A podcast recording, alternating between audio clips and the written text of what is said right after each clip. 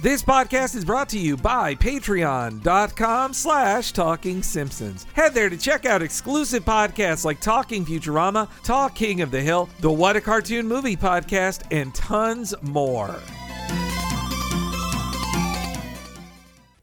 I heartily endorse this event or product.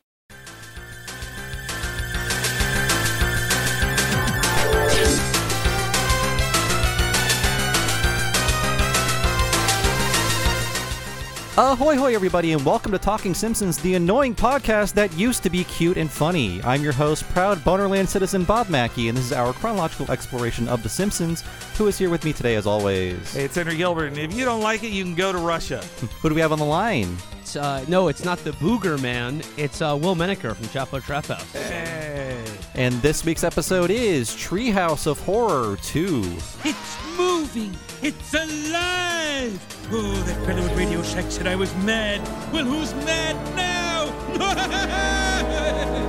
This episode originally aired on October 31st, 1991, Halloween, and as always, Henry will tell us what happened on this mythical day in real world history. Oh boy, Bobby, The People Under the Stairs by Wes Craven tops the box office. The Perfect Storm attacks the Northeast seaboard, and that causes the Halloween blizzard in Minnesota and Wisconsin. And Ted Turner buys the Hanna-Barbera Company and all of its films. So, Well, we have uh, Mr. Movie Mindset himself on the podcast, Will Menaker. Uh, Will, have you seen The People Under the Stairs? Not in a long time, but I think yes, I have. I have seen people under the stairs. it's a good creepy idea Yes. that someone Yeah, lives so- under your stairs and fucking with you. Well, well, you see, the people under the stairs are actually good people. You Right. see, it's a class allegory because the rich people yes. steal poor people and keep them under the stairs, That's right. just like the man does to us. Yeah, That that parasite guy, um, he should play some royalties to uh, Wes Craven. Bong Joon-ho, you're you're being put on notice. Talking Simpsons, Treehouse of Horror.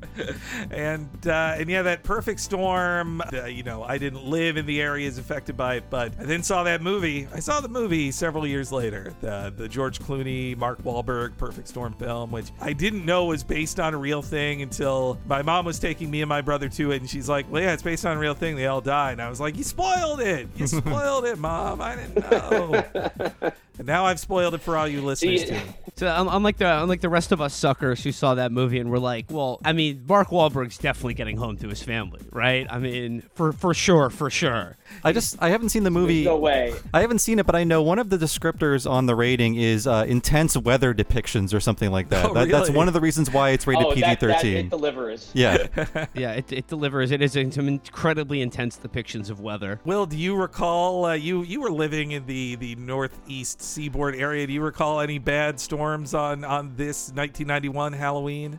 Don't have any recollection of just you know anything before 2013. So I'll do my best here. I mean, I, do- I do I do remember some big blizzards in New York around that era, but not uh, not on Halloween, uh, 1991. And uh, yeah, Ted Turner buying the Hanna Barbera company that would lead to the creation of the Cartoon Network because he owned all these cartoons. So that's where they're gonna go live on, on a whole cable channel. That Boy, the expiration date on these cartoons was uh, past due, I think. Uh, kids would not watch any of these things past maybe like 1996. So they had to start making actual original programming like Dexter's Lab and Powerpuff Girls and all those things. So I don't know where these live outside of Boomerang now. yeah, that's pretty much it. Yeah. Kudos to the uh, Hanna Barbera company for um, really um, breaking new ground in depicting um, people running in cartoons. You know, you have to have sort of a wind up where you run in place for a little bit and your legs go, and then your body catches up to it. That was a, a Hanna Barbera signature, hopefully uh, not adulterated by uh, Mr. Ted Turner. It has to sound like bongos too. It has to be that. Yeah. yeah. he- We, we've gone through like Yeah. a, a very fun cycle with these characters where 90s is the last time you could appreciate them sincerely. and Then 2000s we had like the Gen X Adult Swim version of all of them where they're all like alcoholics and they all are impotent and have drug problems and are divorced. and now we're back to respecting them again because there's the uh, Jellystone show on HBO Max where it's like, no, you love these characters. It's Augie Doggie and Doggie Daddy. They're back and they have antics now and some of them are gay too. and and gender swaps. Oh, okay. Um, Jabberjaw's a girl now, so This is Well, they got my letters. Uh, Dro- Droopy Dog has long been, you know, uh, highlighting uh, depression and uh, mental health. it's true. He, He's a real advocate. yeah, but But yes, joining us today is Will Menaker of the Chapo Trap House podcast. Welcome to the show, Will. Glad to be here. uh, yeah, well, we've we've had on on your Chapo pals. Uh, we've we've had on Matt. We've had on Chris Wade. We've had on people from the Chapo extended universe, Yes, even. yeah, and and I mean, you uh, are always quick with a good Simpsons reference on the show. We we know you're a, a Simpsons uh, enjoyer as well. I mean, was that was that a big part of your childhood? Oh my god, it's like the it's like the only part of my childhood. It was like you know we watched. I mean, I watched The Simpsons like every day after school on Fox. It would be like I think like uh, seven to eight. They do two episodes back to back. I'd watch that. I watched like every Sunday with my dad. Uh, the new episodes. The Simpsons were like a just foundational part of my childhood and my life. And you know it's a, a joy to be here on the uh, you know the premier um, Simpsons podcast. Uh, you know, uh, paying tribute to and documenting what I regard you know without a moment's hesitation or qualification as the finest example of American popular culture ever produced. Absolutely. Wow, man, that is high praise. I, I agree. We, I mean, we wouldn't do the show if we didn't agree with that. It's Yeah. nice when the guest is around our age and has the exact same history as us with The Simpsons, so there's not a lot to go over. Just like, yes, we all did the same thing in, in the 1990s. We all did the Bartman.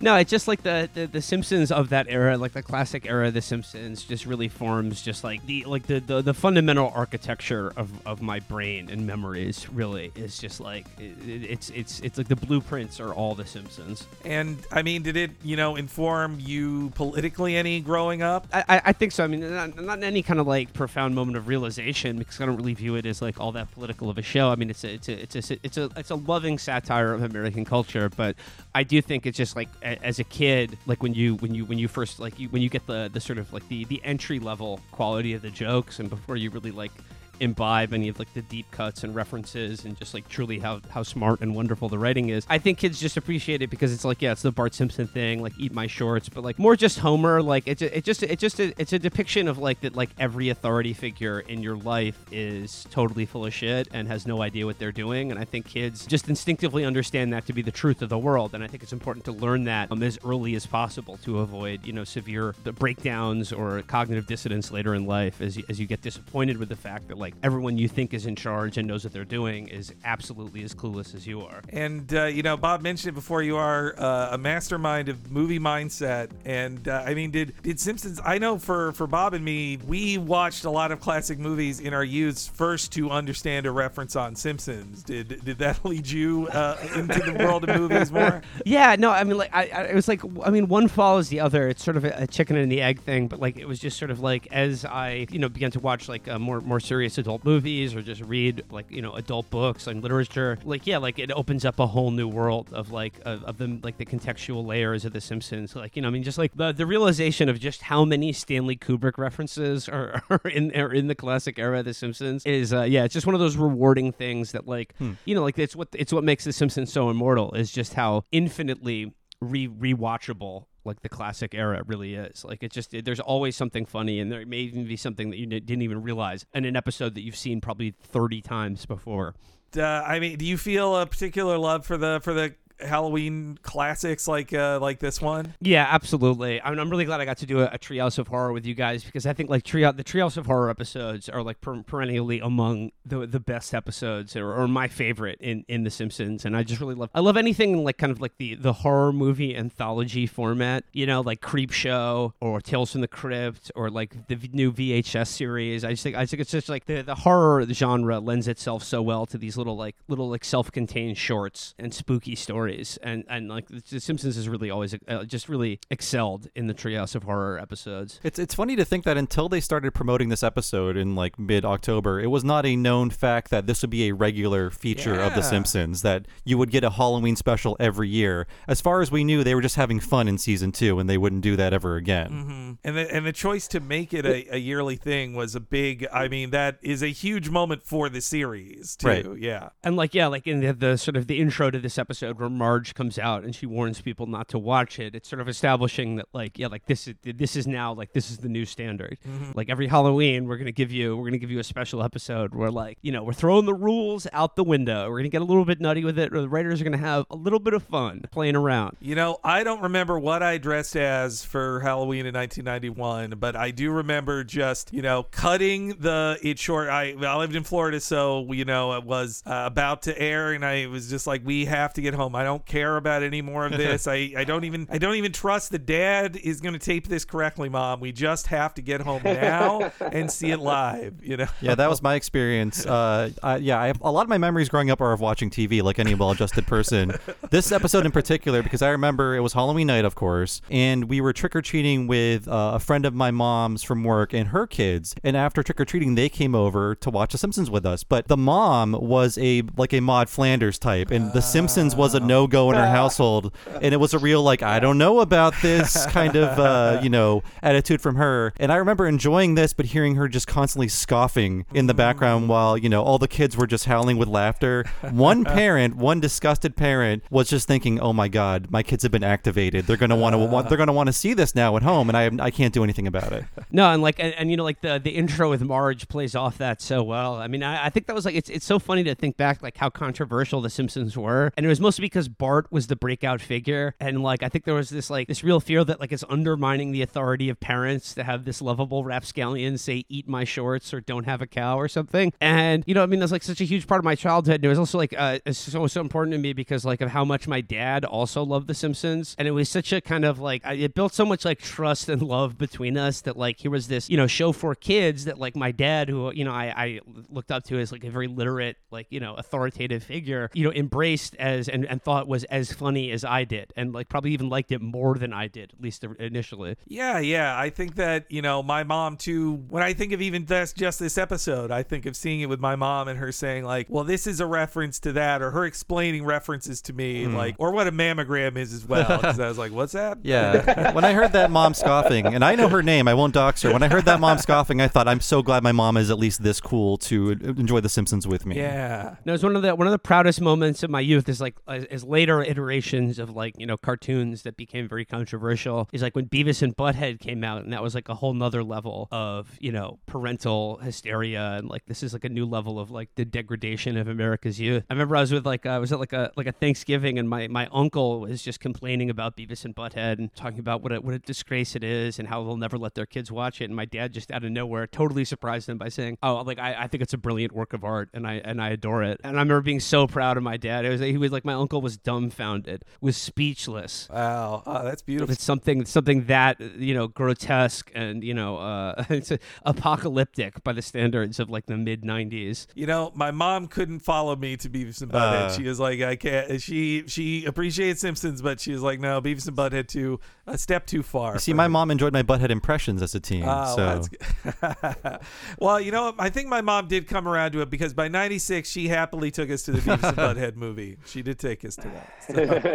So- but yeah, this uh, this episode is a true uh, like Stone Cold classic. Like it's gorgeous too. Like one of the best animated ones too. Jim Reardon directed it, and he is a master of the series, especially of uh, Treehouse ones. And then there's some great bits that are specifically animated by guys like Brad Bird or David Silverman to look like even better. And it's directed by the writer of WALL-E. that's right. Jim yes, Reardon. Yeah, yeah. The Oscar nominated writer of WALL-E, Jim Reardon. Yeah. Uh, and also, you know, if you got your DVDs handy, pull them out because there are the original storyboards with Matt Groening's red line edits over them. And you can see, you know, there's some cut jokes in there. I'm not going to bore the listeners with every single cut joke, but there's a few biggies that I think Bob and I can mention. But Yeah, the, the different endings are the most interesting part of seeing those Yes, yeah. storyboards. And and for instance, not on the storyboards is the intro of Marge warning everyone again. I think that was a late addition where like, ah, let's let's just reuse the animation from the year before and just have a new thing.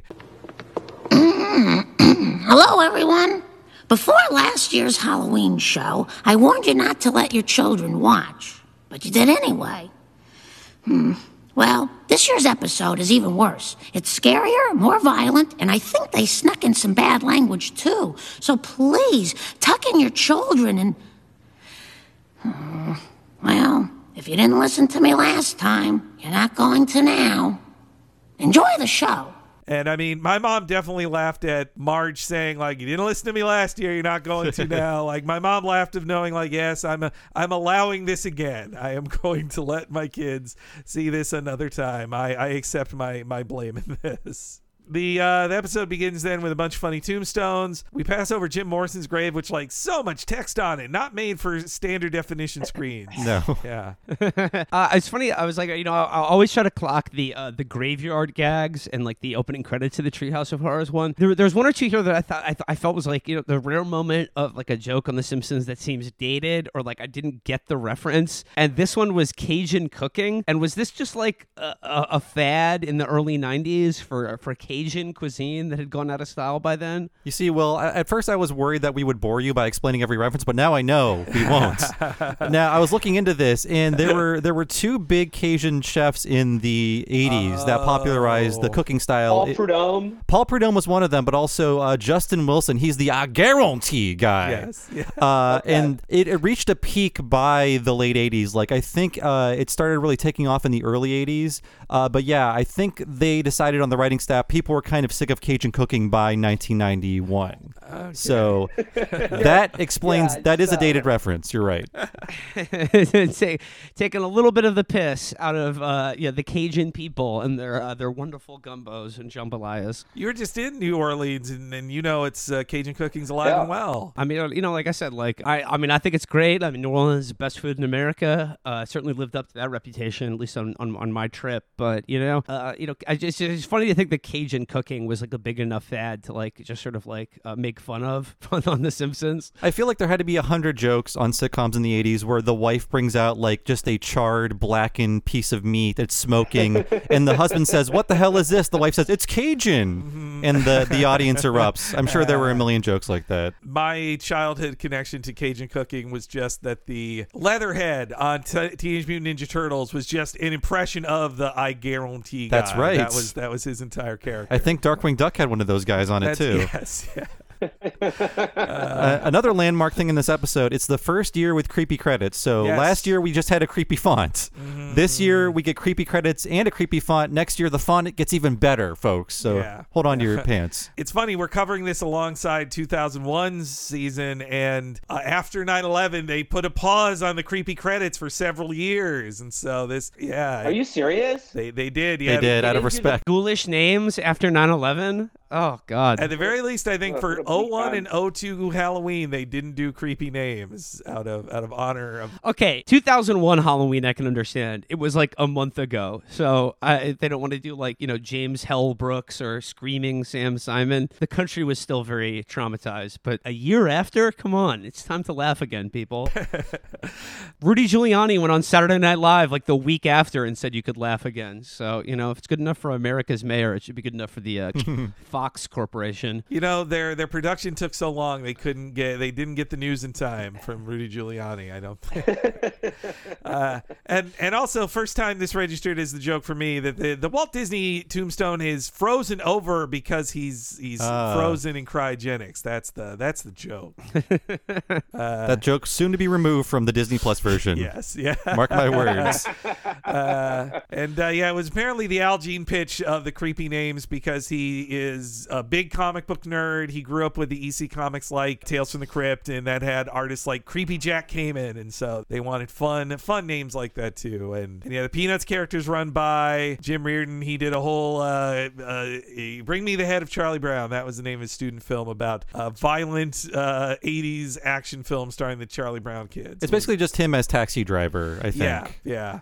And it's it was like Newgrounds before Newgrounds. You did like two uh, 20 years before Newgrounds. and also, yeah, I love all the quick cuts into the house of Homer watching TV. That's really great. And uh, this is when Homer gets the news again. It flew over my head as a kid a joke about the the presidential primaries of 1992 coming up. And you know, at the time I, I was looking this up. I, I I'm sure well you know this, but yes, at the time in 91 in April 91 when they were writing this, Mar- April 16th is the date on the on the storyboards.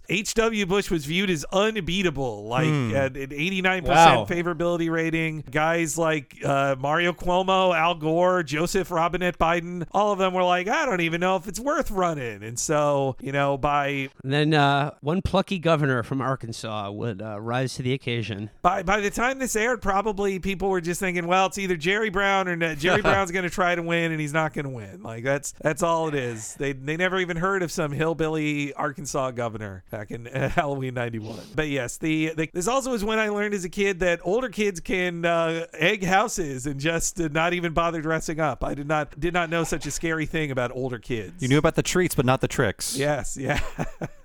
so Homer's threatening to giving up his eggs, and great sound effect is the eggs smash the door as he turns around Yeah. too. That's I mean, great foley all around, but I, I did enjoy that. but the kids come home, and again, talk about first time I noticed something too, because this is much clearer in the storyboards. Bart's costume is an executioner, and his candy holder is a severed head. Like it's part of his costume. it flies by so quick, you really can't register it in in the in the show. But it seems dangerous to have a baby walk around in a full head mask uh, of a witch. That just seems, you know, a risk. I'd be, a, I'd be, a, it would be like an, an escalation of uh, Bart's Halloween costumes to go from an executioner in Treehouse of Horror two to, I believe, Alex from Clockwork Orange in Treehouse of Horror three. That's right. That's correct. Yes, Season yeah. four. yeah, yeah. That's right. You know, that was pushing pushing the envelope there with the character. Yeah, Bart. Yeah, Bart you know, th- An executioner, he he murders people on behalf of the state, and you know Alex and his droogs, you know, uh, uh, murder and assault people just for fun. So you know Bart's getting more, he's getting more twisted as the years go on. True. He's he's becoming more of an anarchist. He-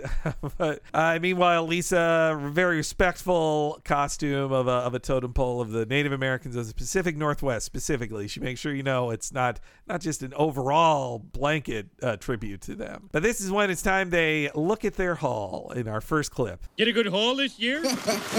Jackpot! I'm very, very proud of you kids. Would have gotten even more if Lisa could walk faster. I didn't select this costume for mobility. I wore it to salute the noble Native Americans of the Pacific Northwest. Yeah! Now, children, you can have one piece of candy tonight and save the rest for. If you eat too much, you'll have nightmares. Oh yeah, everybody in the family's gonna have a bad nightmare tonight. oh yeah, three bad nightmares. I'd like to see that.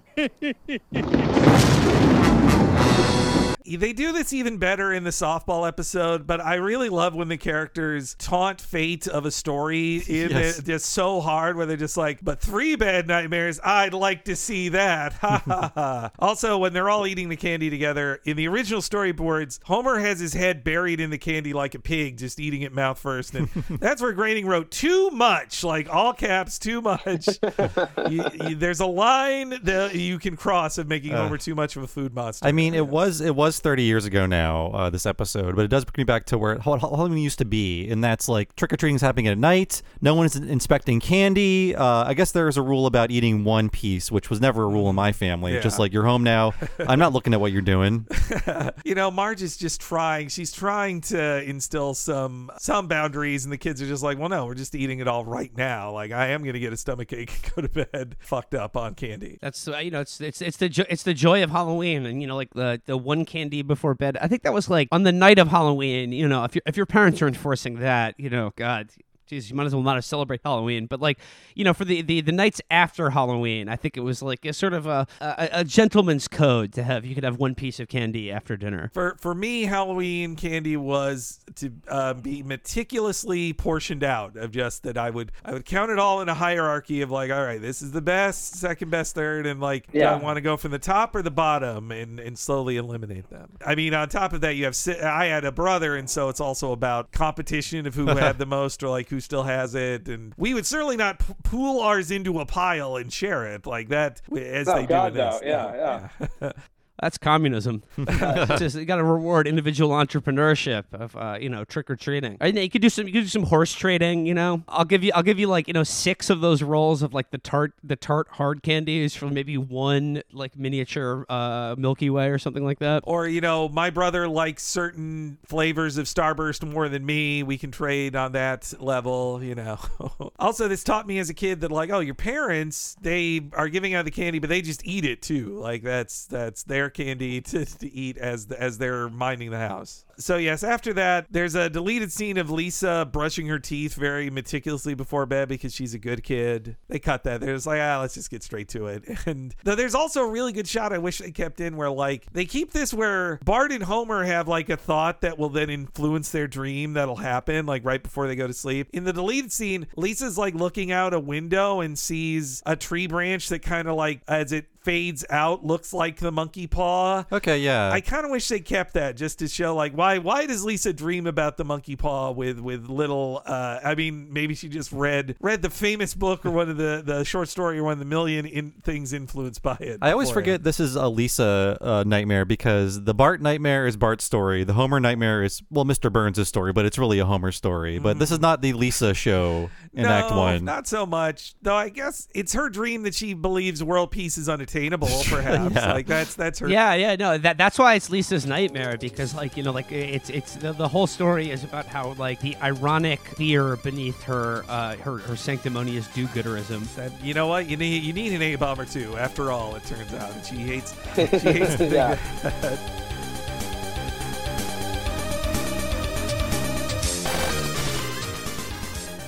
The Simpsons will be right back.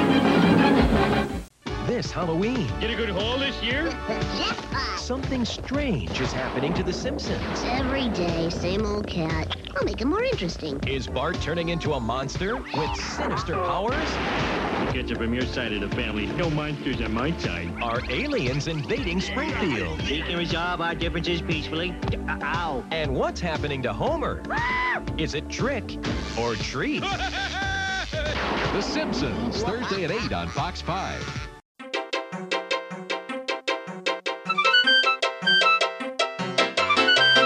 Welcome to the break, everybody. It's Henry Gilbert, and I used my monkey paw wish to have our guest this week, Will Menaker. It was such a big, big honor to get the co-host of Chapo Trap House on this week's podcast for the very first time. We love Will Menaker, all of his work. What a great, nice guy he was to us too. If you don't know Chapo Trap House, come on, check it out. And he's so funny on Twitter too, at Will Menaker. But I have a feeling you know about that. Thank you so much again, Mr. Menaker. Also, a big thank you to our many awesome supporters at patreon.com slash talking simpsons. Talking simpsons just passed its five whole years on patreon and me and bob have only been able to do this as our full-time jobs for that half of a decade because of the support of subscribers on there. For five bucks a month they not only get to help us live our dreams but they also get access to a monthly episode of talking futurama and talk king of the hill that you won't hear anywhere else where you can hear me and bob talk about another episode of futurama and king of the hill and you get a whole back catalog of over a hundred exclusive podcasts to there of us talking about Futurama King of the Hill, as well as Mission Hill, The Critic, and our 10 favorite episodes of Batman, the animated series, plus a ton of other exclusives when you go digging into those five years of Patreon content. Check it all out again at patreon.com slash talking Simpsons.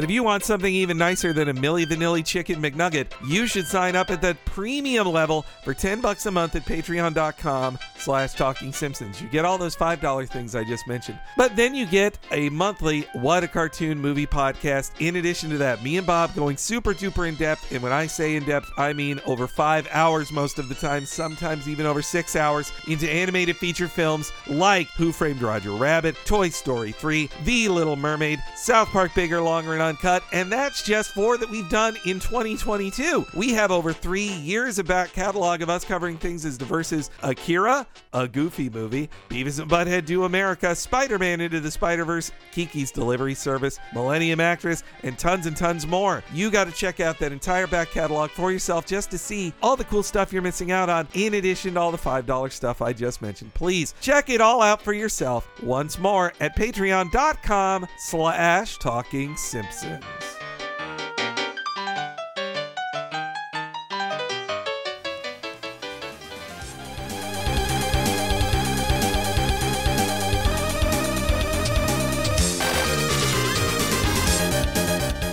This is based on the uh, 1902 uh, short story horror classic uh, called The Monkey's Paw, obviously, by W.W. Jacobs. It's all online. You can read this on the toilet. It's so short. Not that I did that, but it's a very short story.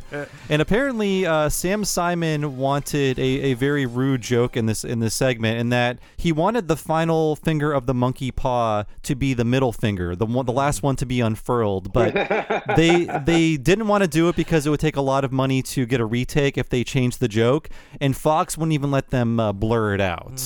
So uh, there were limits to what they could do in 1991, but that was a Sam Simon idea that didn't make the, the final cuts. Too bad. When I I hadn't read it in a while, I read it before this. I've read the longer tweet threads, honestly, but it's it's a good. I mean, it's a good little story, and uh, yeah, it's just a, a million. It probably wasn't the first short story that was about ironic punishment or like oh, a wish goes wrong or whatever. But the second chapter is just Pet Sematary. Yeah, Actually, Like, yeah. it's not even about the monkey's paw. Is kind of meaningless to it. This also sends them to Morocco, which uh, Hank Azaria, the master of accents, all over all over the place with his great, great Mor- and accurate Moroccan accents. Is another uh, like a Homer joke, you know, um, Morocco, Monaco. Another like a sort of dated reference. Or like if you're a kid watching this, like just sort of like just whoosh right over your head, and Homer goes like, uh, "How could Princess Grace live in a place like this?" And then Lisa says, "Dad, that's Monaco," and he goes, "No."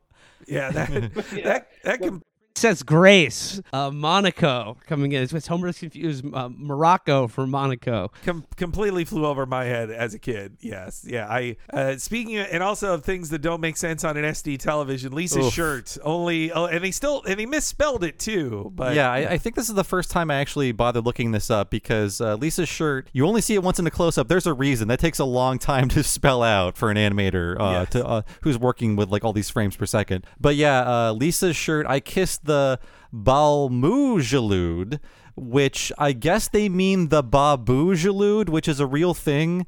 It's the it's like a city gate in Fez, Morocco, but obviously it's a Blarney Stone reference. Yes, Uh, yeah. But you only see that shirt once, and I guess their their dictionary or encyclopedia was faulty or something. But yeah, that is what Lisa's shirt means. She kissed the city gate. You know, I could see in an in a 1980s like pre-internet guidebook there uh, a, a localization of that then could have Yeah. been spelled that way. Like they didn't have the internet like us to just like Google like what's a Bamujalud and then it took says like did you mean Babujalud? I'm probably butchering it myself. I think here. you got it right. I think okay, you got it right. All right.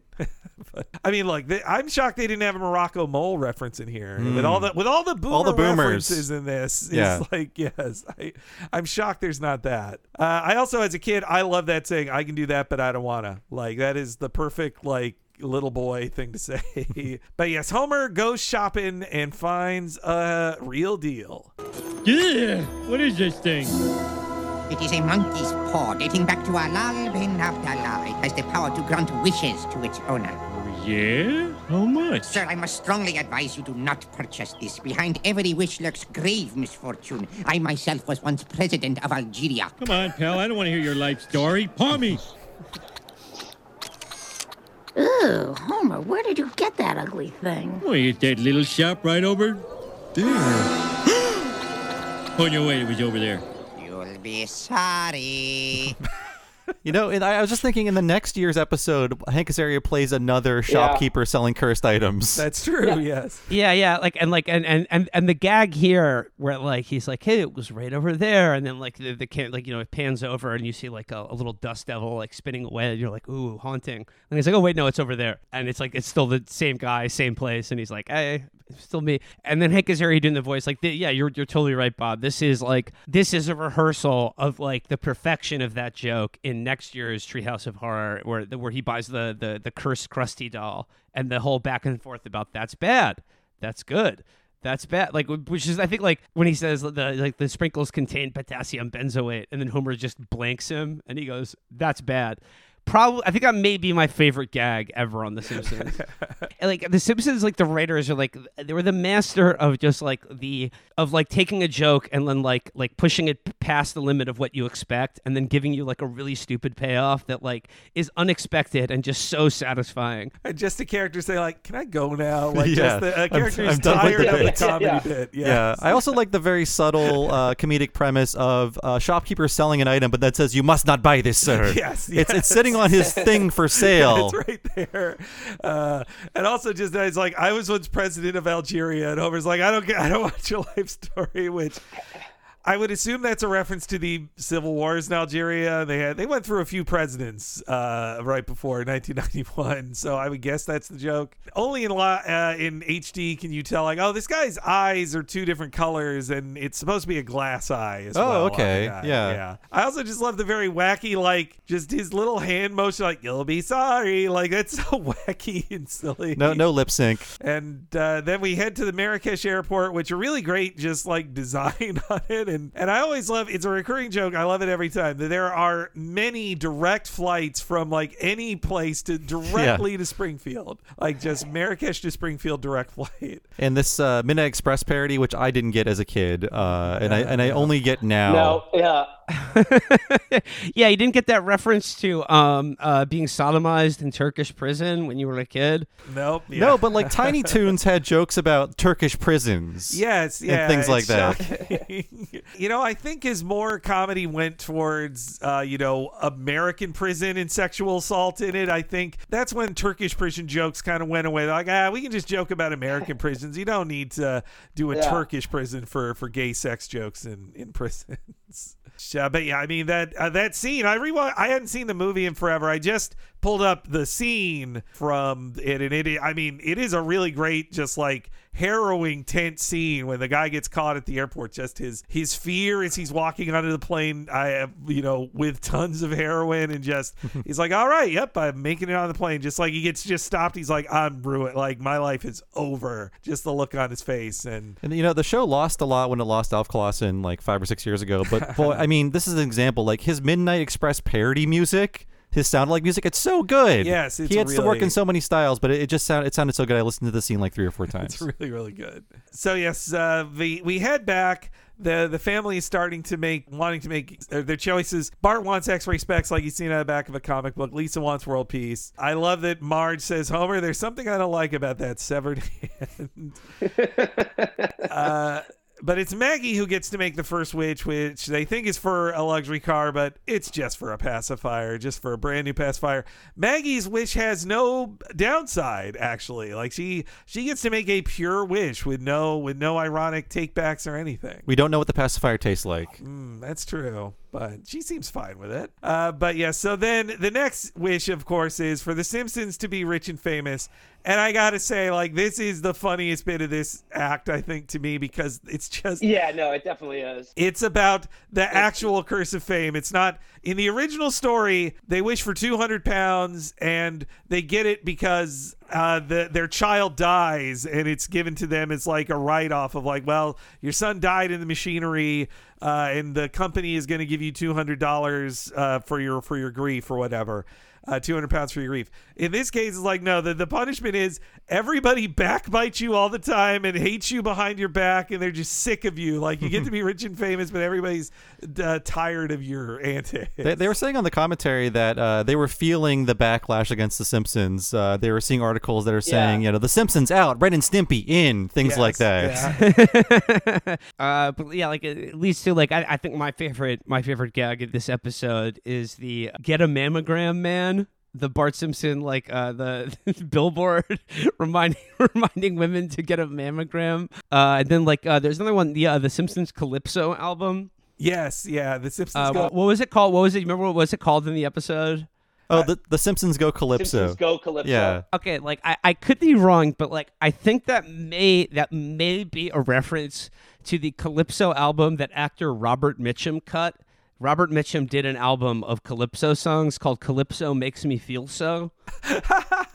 that I I bet you that has to be yeah. Yeah. I, that It's- seems like such the corniest thing for a celebrity to do of all possible albums. Like the, the Simpsons. I mean, they're they're already dumping on themselves for they cashed in the the Christmas before with Simpsons sings the blues. Yeah. and so they're like, well, the sequel album will be the Simpsons Go Calypso. Like I had, to know that I didn't know Robert Mitchum did a Calypso album. That's great. I wonder if Man Smart Woman Smarter is on that. Yeah, I like that. I like the this the subtle admission. Like, yeah, that that, that record we did suck, didn't yes, it? it sucked. We We're sorry. you were right to see And it as a also, like, you cash know, in. and Also, like, uh, like commenting on like both the, the the bootleg and then officially licensed, just like the extreme explosion of like Bart Simpson T-shirts and merchandise that like saturated the country and like in the early, the very early days of The Simpsons, before like The Simpsons was really The Simpsons, in my opinion, it was like when it was a Bart show, and then when it became a Homer show is when it truly became great. But like Bart was like the you know he was like he the merchandise to death immediately, like right out of the gate. Our pal of the show, uh, Bart of Darkness, he's a Simpsons merchandise collector, and he and he posts like pictures of all of the old merch constantly. He's always finding new stuff. One common thing the show really nails about that old merch, a lot of the Bart stuff, I would say ninety percent of it is is him saying blank, comma man. Yes, So the ultimate Bart merchandise is a shirt that says "Hi, man." Hi, man. Yes. Yeah. Yeah. I, and you know what? So during the Biden Trump debates, this is relevant, by the way. Um, the, like Biden started getting like catchphrases based off those debates. I think like "Will you shut up, man?" was one of them, and "Come on, man." So when I went when I went to the Biden website and I posted on Twitter like thirty bucks for this, what a ripoff, and it was Biden saying something, comma man.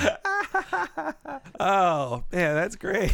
I remember that. And by the way, that is uh, director Rich Moore throwing away the eighteen dollar T-shirt. Yes. Yeah. He will be recolored to be a black man for the Nerds episode. for soon Homer goes to college. Yeah. but I, yeah, no, actually, uh, you speak of Bart of Darkness. I believe it was him who commissioned like a a real life version of that High Man shirt, and and briefly was had it on sale. I I still have mine. I and, do. and I wear it uh, proudly. I think I think actually that's the shirt I'm. No, no, I'm sorry. I'm in some of our official art. I'm drawn wearing that shirt as well. But just Bart, especially Bart with his like the teeth exposed at the top as he's saying it, like looking extra stupid. Like that's that's so good. And back to the mammogram thing, uh, that is based on a real Fox billboard. Uh, so on the Fox lot, there was a Bart billboard where the message would change every day, and the message would be something, man. And uh, the writers would uh, write, you know, lines for Bart to say, like clever lines. They would put them up every day, but it soon it turned into like "Happy birthday to Fox executive like Sherry Gunther, man" or whatever. so uh, one day, writer Jon Vitti came up with "Increased productivity, man," and uh, James L. Brooks got to the Fox lot and thought it was real and was very angry about it.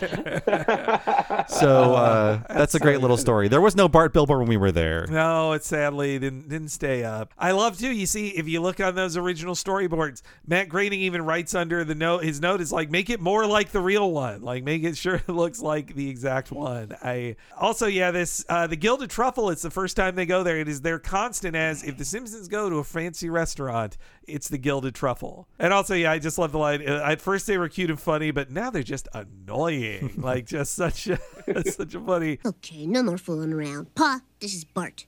I wish for The Simpsons to be rich and famous. Now you're talking.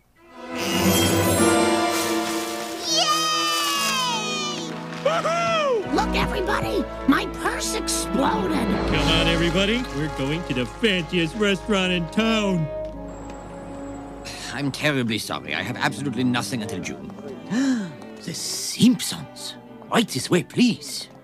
Homer, maybe fame and fortune aren't as bad as they say. If I hear one more thing about The Simpsons, I swear I'm going to scream. At first they were cute and funny, but now they're just annoying. 18 bucks for this? What a ripoff. Man smart. The woman is smarter. Man smart. The woman is. Man, this thing's really getting out of hand. And yes, the the song "Man Smart, Woman Smarter." It's a, uh, a classic song from first debuted in 1937, uh, Calypso classic by by King Radio. Uh, it's been covered by a million people: Ricky Ricardo, Harry Belafonte, Joan Baez, the Carpenters. For the in the 80s, the Grateful Dead would do a jam version of it at, at many of their concerts. But what I was shocked with when I finally watched a bunch of those covers, this Simpsons episode is a lie. The the the title is Man Smart parenthetical woman smarter, but the song is that's right. The woman is smarter. That's right. Hmm. The- so that's uh, that's the actual version of the song. There's I, I couldn't find any even the 36 version does not say man smart woman smarter. The, the the main spirit of the song is it's uh it it actually is not about how women are smarter than men in a good way. It's that they are more conniving and make a man work all day. That's Hmm. that is the way that a woman is smarter so. But but yeah, I mean it's such a great cheesy 70s classic. Like I think the uh the Carpenters cover of it is one of the funniest to me because they they kind of strip all the calypso and I love the Carpenters, but they they strip uh, in their They get rid of all that culture. Yeah, any, Throw it out the window. yes, any of that, it's it's the whitest and safest version of the song you've ever heard. Uh, but yes, after after this, it's time for for Lisa to make a wish, and uh, this is when she's told she was very selfish to to make a wish for world peace. Uh, and uh, yeah, we we get a reference to the Falkland Islands that that Argentina Would not be the first one. Yes, yeah.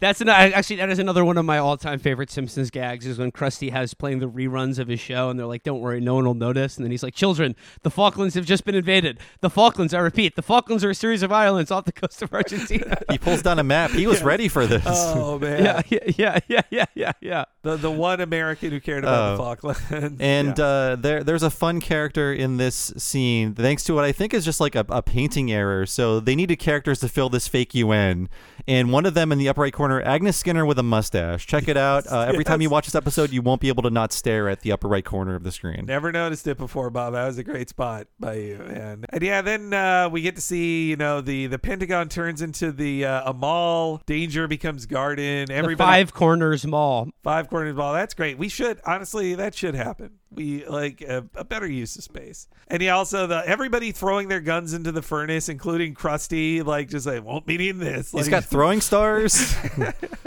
Uh, and, and then it kind of turns into the classic Coke commercial, but they can't use the music. They can't use the music, but They, uh, they kept trying to uh, Yeah. with that reference. So the wiki is wrong. The Wikipedia is wrong. I'm going to call them both out on this. Mm. They say this next part is a reference to the Twilight Zone 1986 episode, A Small Talent for War. I don't see anything in common with it outside of the fact that aliens uh, are mocking the idea of world peace. That's a, all. That's basically Yeah, all I saw yeah. Um, in common with it. And yeah, that's all I'll say. Actually, I have a whole. I thank you for saying that, Bob, because I also went to the fandom Wikipedia uh, for this episode, and I gotta say, I think this is run. That one is run by British people who all of their references are wrong. They're just like, oh, you know, this is like this movie. It's like this is not based on the commentaries or interviews or nothing. It's just like you know, uh, this monkey paw thing. It's kind of like the movie Aladdin, which came out a year later. And I was No, like, no, what no. the fuck are you like this that's a bad their reference page is unhelpful like entirely unhelpful i only double check it of like is there ever a reference in this that i don't catch but then i go to their reference page is like all wrong. Like i i'm, I'm calling you out uh wiki pa- fan wiki on simpsons Uh, stuff. British Simpsons fans, boo. Irish Simpsons fans, thumbs up. Oh, yeah. Yes, yeah. Love, th- love those love those memes those those those crazy those crazy cunts come up with. i i and I'm using that in the you know like in the in the friendly way. Yes, the, the British or the the yeah the Irish. No, I think the the Irish Simpsons uh, Twitter. I love their uh, their memes, especially if it's just about like mainly about pub culture crossing over with the Simpsons reference. Like, well, I don't understand this about Irish pub culture, but through the transitive property of this Simpsons reference, I, I understand it. I like when they're I like when they're you know uh, when they're when they're when they're slagging off uh, you know like an Irish political party that means nothing to me. They're like, oh wow, uh, F- Fine Gael really is like Mr. Burns. But uh, but yes, more so like out of the day the Earth stood still, Kang and Kodos arrive, and uh, this is when uh, they learn. I mean, also too, what a great choice! Like they they say on the commentary, they were 50-50 of like, do we bring Kang and Kodos back? Do we, you know, they love the aliens in the first one, but they're like, ah, do we have the aliens every time? And after the second appearance, they're like, yes, we have to have the aliens every time. They are the Uh, greatest. two big changes. There's no Serak the Preparer, which is James Earl Jones. Yep. And also they lose the drool Foley, which I like, but I could see why they got rid of it. Yeah, so when they appear in Treehouse of Horror I, whenever they're on screen, you can hear the drool dripping Just down their drip, drip, faces and into their like domes or whatever. This time it's just visual, yeah. But uh, but yes, here's Kang and Kodos' arrival. People of Earth, we come to you in the spirit of hostility and menace. Now, uh, let's be reasonable. We can resolve our differences peacefully. Ow. Your superior intellect is no match for our puny weapons. Colonel, you've got to do something. What do you want me to do? I'm a baker now. They conquered us with a club. Guess we'd saved an A-bomb or two. Move along, humans. This is all the Simpsons' fault. Before I was just bored with their antics and their merchandise. Now I wish they were dead. bored, bored with their antics and merchandise. Uh, I noted too that all four of the people in that lineup are all season one weirdos. So Yeah. like, yeah, it's, it's Uh, fun to see that. This colonel or whatever, he's one of those just like one line characters I want to know more about, like Hugh Jazz, the happiest man in Springfield. I, I just love his. I'm a baker now. I'm a ba- yeah, he looks He- like he used to be a movie, uh, like an action star, and he's like, I'm a baker now. I can't do it. I guess it. Uh, Lisa's wish for world peace not only got rid of all the weapons, but also just the drive for self defense. Like even now, they're just like, no, we, we can't do anything. I mean, too. I also love the shot of it crushing the Springfield statue, and that the head falls off because the head is still loose from Bart cutting it off. Like, it Oh, was- yeah, yeah. it falls off as a Ah, separate part. Yeah, but That's a that's okay. That's that's continuity. That's they, they, they, they really care about you know this keeping the tight rules in this universe, which you know you got to appreciate.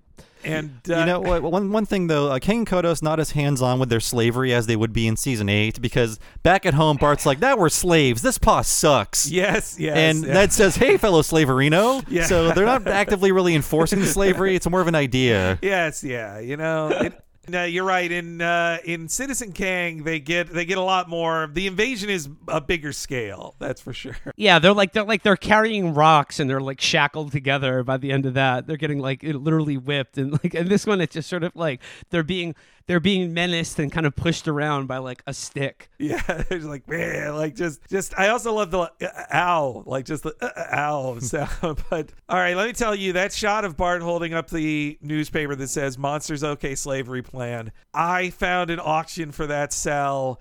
And it went for one thousand eight hundred dollars. I simply couldn't go that high. But I was like, God damn it, that's such a good like just to see Bart. Also, the family is not behind it, so it is an incomplete cell setup. But still, to get to have a cell on my wall that has Bart with a newspaper that says "Monsters OK Slavery Plan." Like, what a great, just amazing headline. ah, God, I I love that so much. But And it just like it just underscores how like so many of the funniest gags on The Simpsons are like are totally visual. They're just yeah, like it's it's ju- it's just something that you see and read. The, like an- a sort of like like the just the, the texture of Springfield and the world they inhabit. Like just the little details are often like really the funniest gags in any given Simpsons episode. And uh, and here's another great joke here. Just Homer knows he is caught on to the ironic wishing, and he knows he tries something that nobody in all those classic stories ever Yeah. tries: a run-on sentence that you need with like just and and and. God, I mean, Homer's acting, Dan Castellaneta is acting here, and all the posing on it is is so great. Geez, now we're slaves. This paw sucks. Okay, okay. I'll make a wish that can't backfire. I wish for a turkey sandwich on rye bread with lettuce and mustard. And, and, I don't want any zombie turkeys. I don't want to turn into a turkey myself. And I don't want any other weird surprises. You got it? Hey. Hmm. Mm. Mm, not bad. Nice hot mustard. With bread. Turkey's a little dry. The turkey's a little dry. Oh, foul accursed thing!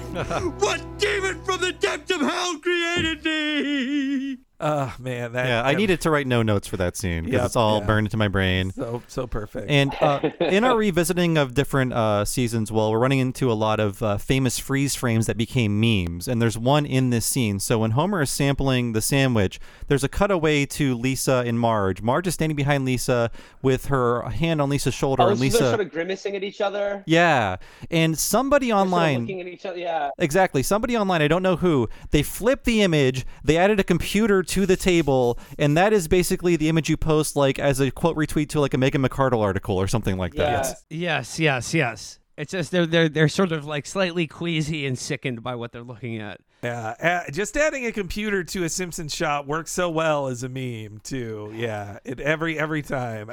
And Internet Detectives actually tracked this down because I posted about it yesterday. People have found out that is actually the computer on Lisa's uh, table from Guess Who's Coming to Criticize Dinner, which is like uh, 10 years after this. Wow. So, yeah. Man. That's nice. Yeah. Man, that's impressive. I also just love you know the the monkey paw is left with like so little options. Just like fine, all right, it's a dry sandwich. Like Yeah. I can't. It's, I just love Homer's demand of like I don't want to turn into a turkey myself. Like none of this. But yeah, so the the paw is dead, but uh, this is when Homer is gonna throw it out, throw it out, and uh, I just love how Ned is just like, hey, fellow slaver, you know, is that one of those monkey paw dealies let you wish for things? just instantly knows what it is. And I love how the, the paw just reloads. If you pass it to a new person, it reloads. But apparently it counts for like your whole family because it didn't change passing around within the family. But Hmm. I guess if it's passed over to Ned, that's when it reloads. But and and Ned Ned has no irony. Like his are just what he wishes. Like he gets and just the shot of him wishing that Moe could get rid of the aliens and then just Moe running back with a board with a nail in it. like that's so good. it feels so like they didn't have dialogue for that scene, so they put in some real like Popeye dialogue. That's why Moe's like, "Enslave humanity, will you?" Yes, It feels yeah. like a real like Popeye dub. and again they i love kang Ikoto's like kang doing the speech of that he, it's like the end of a of a sci-fi film but he's gotten the wrong moral of like soon there'll be a bigger board and a bigger nail uh, that will destroy them all like it's so good I guess my first wish is to get rid of those awful aliens. Ah! He's got a board with a nail in it! And save humanity, will ya? Run, Kodos!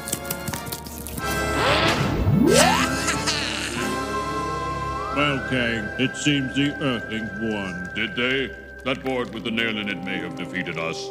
But the humans won't stop there. They'll make bigger boards and bigger nails. Soon they will make a board with a nail so big it will destroy them all.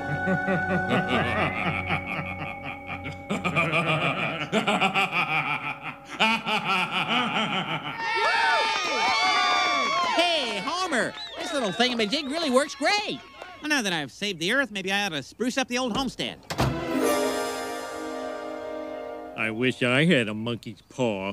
and yes this is where there's a big change from the uh, the the boards uh, that I, Yeah. I don't know how far it got in animation because definitely the ending feels like they reworked final animation as well Yeah, I guess in this one, uh, it's reused animation from. Do you know the episode, Henry? It's from I forget which one it is, but uh, the Oh, I- the I wish I had a monkey's paw from another episode. Yeah, I think the it's- animation. I think it's from uh, the Dead Putting Society. I think it's from that. Okay, But, yeah, I think you're right. But in the in the original uh, version of this, as soon as Ned gets his castle, Homer goes, "It's not fair! It's not fair!" And he runs over to Ned's castle, starts pounding on the door, and from inside the castle, you hear Ned saying, "Boy, it sure it sure is hard to relax with all that banging outside." And he makes Homer disappear. He wishes Homer away. Yes, yeah. Which it's uh, it has more action, but I do kind of like that the scene ends with Homer saying, "I wish I had a monkey's paw." But uh, it's but at some point off screen, Lisa wakes up terrified and.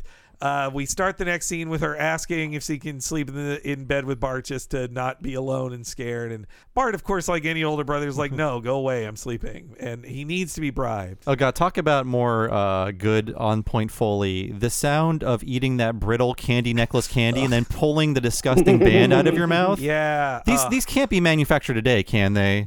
Boy, I you, you would think not, right? But then again, I feel like if you go to the cheapest candy in the aisle, I bet you could find it still. Candy cigarettes, they're gone, but I bet these candy necklaces still exist somewhere. But yes, Bart Bart proclaims, "Less talk, more sleep." goes goes right back to sleep in his dream, and this again a great segment. Uh, me and me and Bob did a lot of watching for this one. Uh, We did. to catch up. Yeah. So obviously a parody of the November 1961 episode of The Twilight Zone. Uh, it's a good life. So here's some scary math for all you folks out there. Uh, this episode of The Simpsons airs in October 91. That episode aired in um, November 61. We are now far further past this episode than they were past the Twilight Zone episode. So mm-hmm. that's some Oh my scary God. math for you. Yes. Sorry, it took my brain a while to process it. That's why I was pausing. All right, I'm, I'm judging it based on the remake of this episode in the Twilight Zone movie, directed by Joe Dante. So I'm gonna give myself a, a little bit more breathing room here as far as far as the, the the grim hand of fate and the inexorable march of time. Leading us to the grave. You know, that's only almost 40 years old now. That Yeah. one. Yeah. I- uh, hey, next year. Yeah, and uh, Henry and I watched both of these. I guess we can give our thoughts on them. But yes, obviously, it goes without saying, the original Twilight Zone episode is so great, so haunting. Cloris Leachman is in it. She's amazing in it. That little fucker, you want to just smash his head in. You, you hope somebody does. It's the, it's the moral of the story. Smash the kid's head in, but nobody will do it. No. And like I, it, like it's just the this greatest, sweatiest, most desperate people in this Ugh. horrible situation. And uh, like the most haunting thing to me about that story is that nothing exists anymore outside of this group of people. They are just in hell. Yeah. In Ohio, it makes it worse. Uh, yeah, I know they can never leave Ohio. They're just trapped there forever. I mean, Bill Mumy is uh, perfect as this haunting, super spoiled child, and just yeah, every every actor around him going like. And that's good. That's real good. Oh, Yeah. it's good you did that. Oh, it's the best TV. We love it. Like I, I think it's really a great argument for child free by choice people too, because it shows you know, Yeah. like, see these kids, they fuck everything up. It's a They- hashtag. kind of like It's also sort of a terrifying portrait about how like um like children, if you imbued them with like a- forget godlike power, just like any level of like adult power and authority, like kids don't have morality. Like morality is something that you need to like develop as you mature into adulthood, and like a kid with godlike powers would be like you know Satan incarnate. Yeah, I uh, when they talk about it, you never see it. It's always off screen. But when they're just like, "Oh, look at that! I made a three-headed gopher. Well, I'm gonna kill it now," and just everyone is so disturbed by it. But then they have to. I mean, it is just acting toward a force because it all Yeah. is sold through the acting of just how terrified everyone is of him. And the Dante segment, I, I like it for what it is, but I, I, it's got a, I mean, because Spielberg is on that project, it has a weird like Spielbergy quality where the kid is too cute and he's misunderstood. Yeah, The ending I don't like as much, but I'm thinking maybe that woman had the right idea. Like, no, you ally with the evil child. You don't try to fight him. You join forces with the evil child.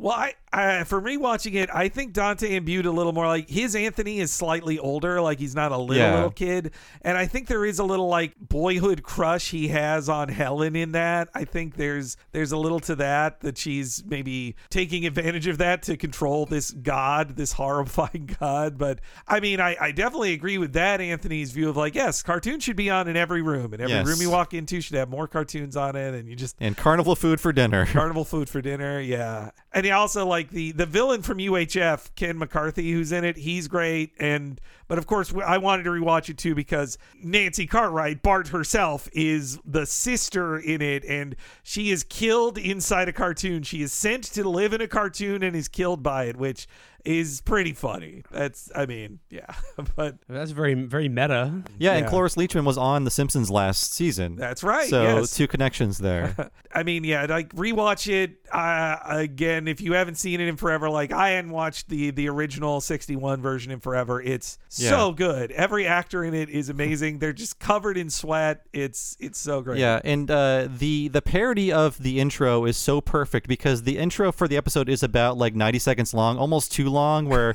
it's just like the parody where Rod Serling is like, something weird is going on, something kind of fucked up. You wouldn't believe how weird and fucked up this is.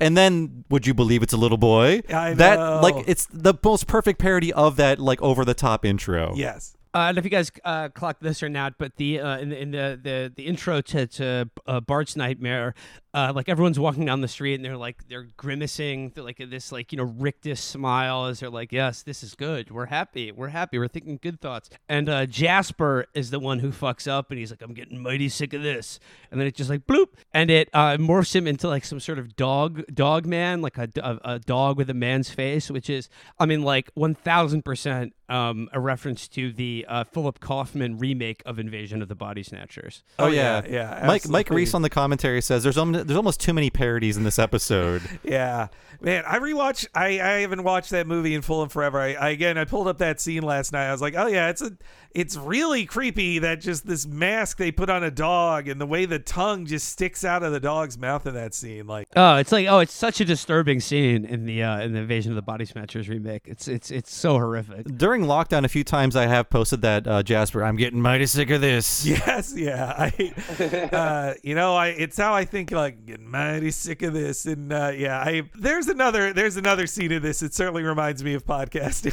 sometimes too, but or at least pan, uh, pande- pandemic podcasting. But yeah, you're right, Bob. The I'm so glad I rewatched the old Twilight Zone because they so perfectly parody the the how full of himself Serling is of like, bet you didn't see that coming. It's a six year old boy. That's right. Like so so proud of himself. But yeah, so as the the family eats together, Bart uh, is is torturing them. They're all they're so great at, at playing uh, off of him here. Presented for your consideration, Springfield, an average little town with a not so average monster. The people of Springfield have to make sure they think happy thoughts and say happy things because this particular monster can read minds and, if displeased, can turn people into grotesque walking terrors. Happy thoughts, happy thoughts. Boy, I'm getting mighty sick of this. Ruff, ruff, ruff, wow, wow. And did I mention that the monster is a 10 year old boy? Quite a twist, huh? Bet you didn't see that one coming. Good morning. Morning. Good morning, dear. Hiya, Bart. How's my boy? Oh man, just like yeah, I I just love also Marge's line later after he transforms uh, Snowball too. She's just like, "Oh, good, the curtains are on fire. uh, it's good that you made that awful thing, Bart. It's real good. Just uh, so so funny and." And uh, and like that Snowball too also kind of turns into like the Duck Amuck transformation Mhm. of Daffy. I, I also like that. Just design is great. I I think Groening's big note on that was that he just didn't want it to look like Snowball was in pain. That was Ah. his big oh uh, on the uh, storyboards. Yeah, Snowball is like uh, breathing comfortably after that. It's happy to be that way. Yeah. Yeah, yeah. but uh, and the entire family is tortured by Bart's godlike powers. Uh, he heads off and uh, gets on the school bus. All the kids terrified of him on the school bus. Like that's so great looking too. The way the way Sherry is the closest, and she gets out like ah, and then runs to the back. And I love the I love the line with uh I love the line with Otto where he's like he's like move over Otto I'm driving the bus he's like oh like sorry like I can't do that and he's like wait wait oh wait yeah you're, you're the kid with all those gnarly powers he's Otto, Otto has forgotten. Yeah, and we're reaching the end of Otto. Like Otto is Yeah. functionally dead after the Otto show because they just ran out of Otto material. So it's fun to see him still in his bus function. Yes, yeah, having that- conversations with Bart. He's he's so stupid of a stoner. He's just he forgets the god that lives in their town and gets whatever he wants. Like he just completely for.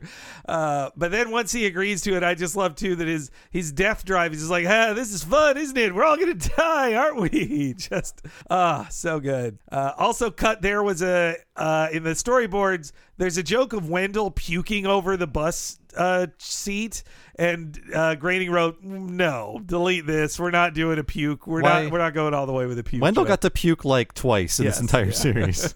uh, and so Bart heads to school. This is when, well, he realizes he loves school. Well, class, the history of our country has been changed again huh, to correspond with Bart's answers on yesterday's test. Huh? America was now discovered in 1942 by some guy, and our country isn't called America anymore, it's Bonerland. Your attention, please. This is Principal Skinner. Bart, this one's for you. Hello, my baby. Hello, my honey. Hello, my ragtime gal. Send me a kiss by wire. Baby, my Mouse Tavern. Hold on, I'll check. Uh, hey, everybody. I'm a stupid moron with an ugly face and a big butt, and my butt smells, and I Uh. like to kiss my own butt. Wait a minute. One more time. Hello, my baby. Hello, my honey. Hello, my ragtime gal. Double time now. I love school. You know, I always forget. So I, I love uh, Moe reading the most, uh, you know, tired, uh, uncreative uh, prank call joke in the world.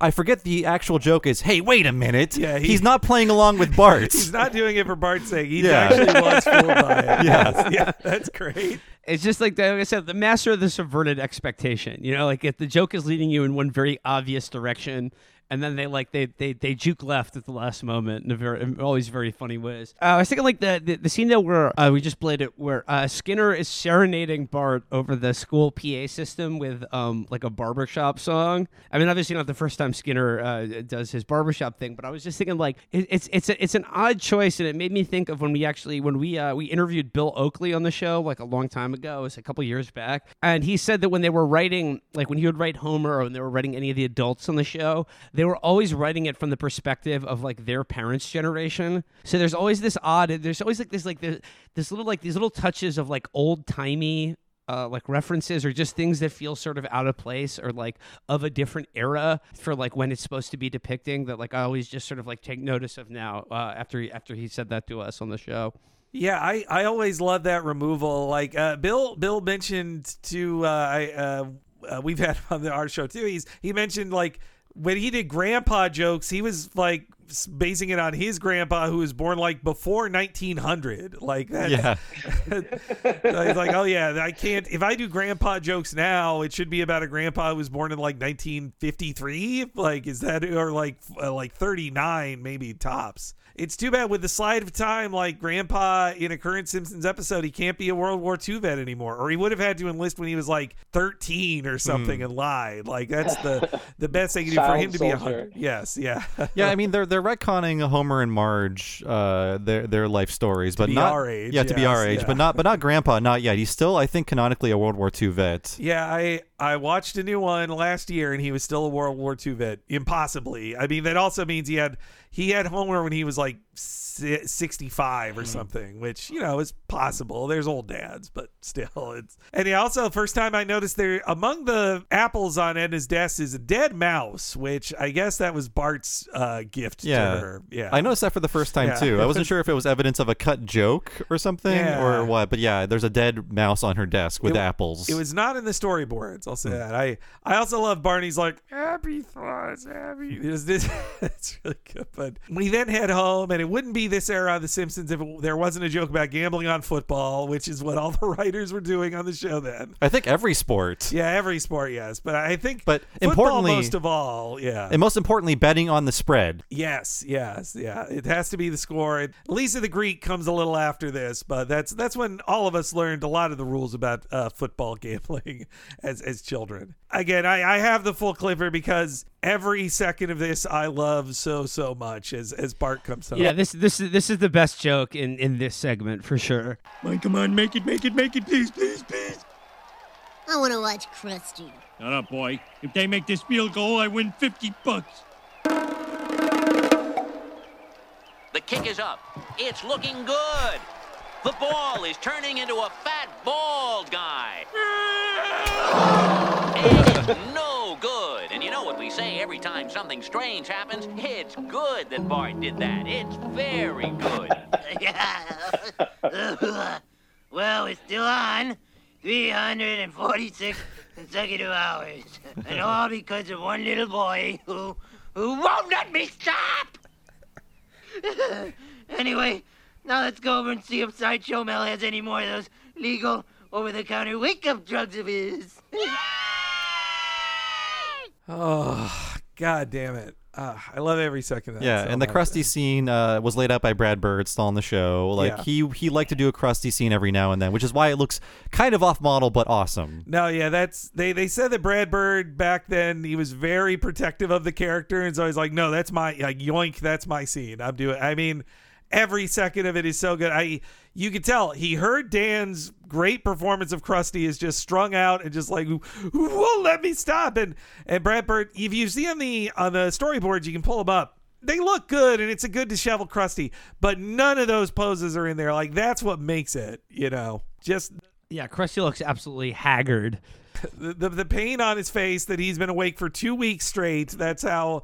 That's what the math lines up to on that. Like Bart won't even let him sleep when Bart sleeps. He's just like, nope. You have to always be on TV, never stop, and just his his screaming like, God damn, every and and yeah, I, there were some. Me and Bob were very productive podcasters during the pandemic, and there were a couple days that felt a little like a little bit like that. Yeah. Yeah. And also just the to hear this commentator say the ball is turning into a fat bald guy. Whenever that happens, whenever something strange like that happens, it's good that Bart did that. It's very good. Like everybody in the world knows, oh, if a weird thing happened, Bart did it, and it's good that Bart did that. I, I love how this all happens in the same scene. So uh, Bart wishes Homer away to the football game. He watches the Krusty clip, and then a taxi drops Homer back off to rejoin the scene. Yes, yes, it's so good. Same with the way how he enters the room with just a smile on his face, and then and then in his head he's saying like, "Don't even think he can read your thoughts." Then bash him in the head, and then just Bart's pointing at him like, "Boom!" That's I guess in a way Bart is defending himself in that in that very moment there. Instead of just he's he's not punishing Homer for wanting to listen to a Perry Como record. You know, that's not why he's punishing him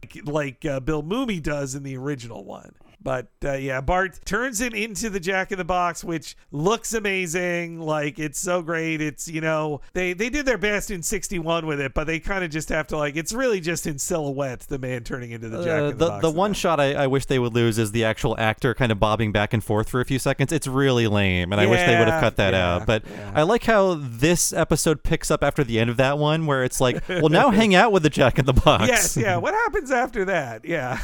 a sort of like an an early and then never again really recurring Simpsons character, the child psychologist. Was it like uh, what's his name? Marvin some Marvin Dr. Marvin Monroe. Then he's like a call in like like a like like a, a Frasier type character, but sort of like uh, he was around a lot in the very early seasons of The Simpsons. And then he kind of drops off. But I, I do really also like another another sort of like reading visual gag is that when they go to see him, he is certified by the Bonerland Medical Association. So now everything now has been retconned into Bart's reality, where America is now Bonerland.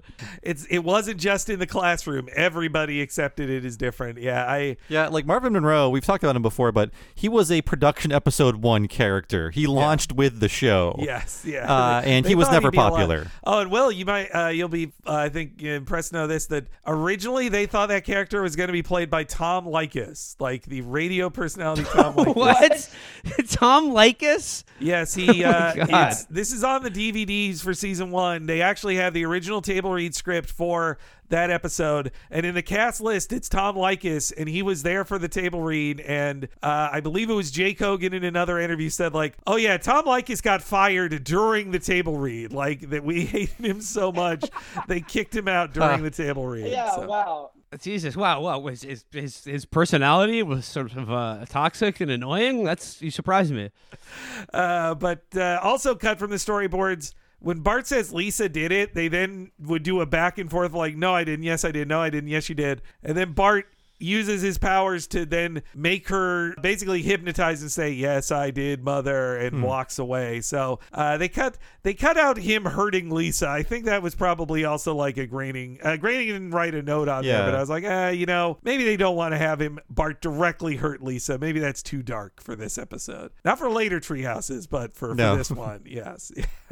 And yeah i guess their point here too is like well if anthony had just been given like proper therapy as a child maybe maybe these things wouldn't have happened with him. You like attention, don't you, Bart? Do I ever? Well, we all do. The problem is that you don't care whether you get good attention for, say, getting high marks in school, or bad attention for, say, turning your father into a jack in the box.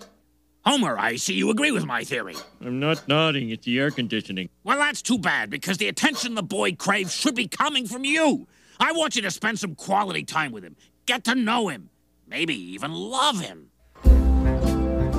Also, there's a great another great note on the storyboard. I showed you that too, Bob. That like when they were setting up this scene, it's very similar to a Butterfinger ad they did as well. And Matt Groening actually wrote on it like, "Make this look better than the Butterfinger ad." Like he thought, yeah, he thought the Butterfinger ad wasn't funny. There was a Marvin Monroe Butterfinger ad, right? Yes, yeah. That Bart is like diagnosed with Butterfinger uh, uh, Butterfinger obsession, and uh, Marvin, he's really like all therapists. He's just lying to Bart to steal something from him, as as all therapists do. Yeah, no, I, I can't. Yeah, don't trust them. Don't trust them. There's another important lesson I learned early along in the watching The Simpsons as a kid is uh, re- yeah, reject, ne- never go to therapy, and I, and I never have or will.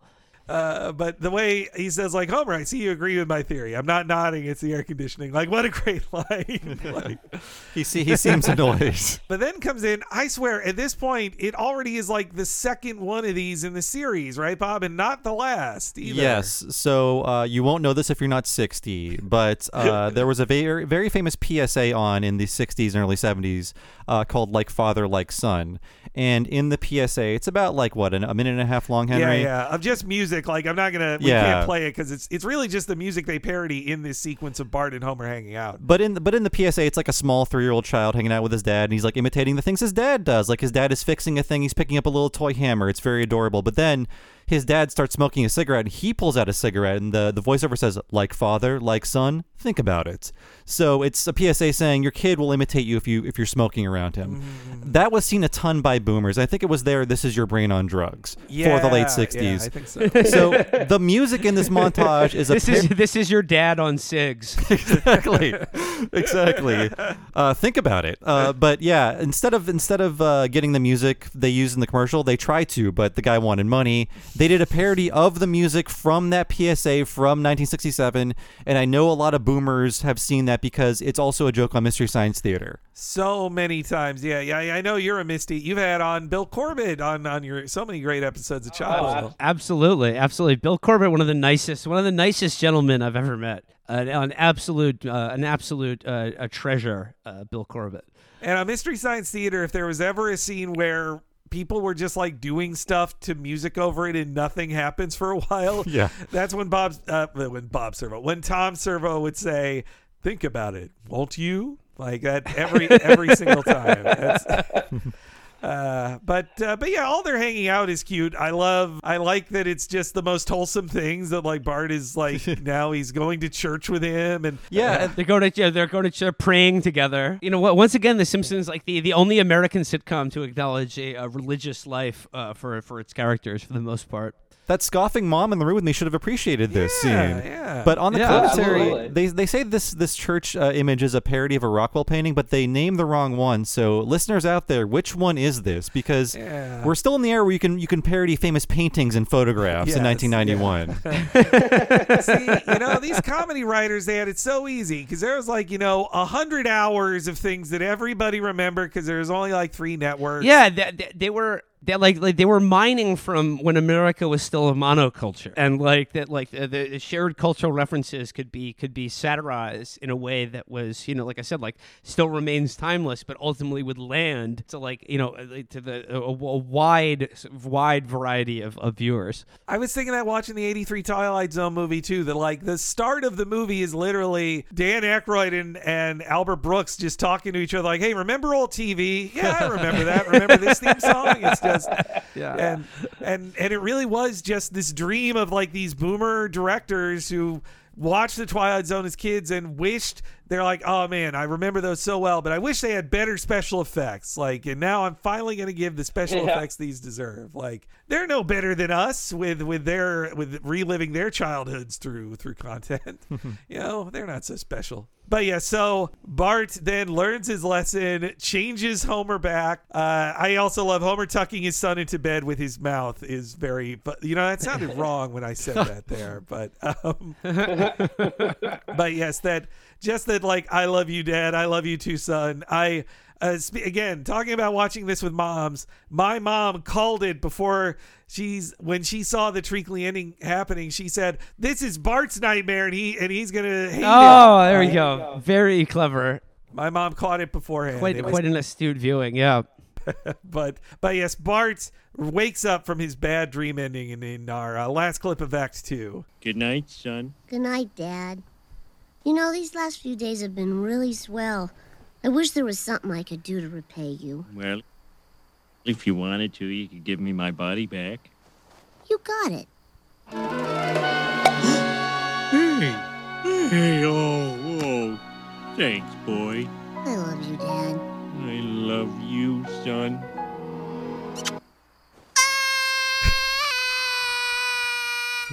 Great scream, great scream, and the animation too. The wiggly mouth on a scream, great, great stuff. Uh, but okay, the next scene starts. It's 4 a.m. Uh, Homer, I've now lived the life of Homer, or I did when I worked in an office job, like of just waking up at 4 a.m. and thinking like, I gotta get up and go back to work. I gotta go back to work. The the pain of that, or also just the fun.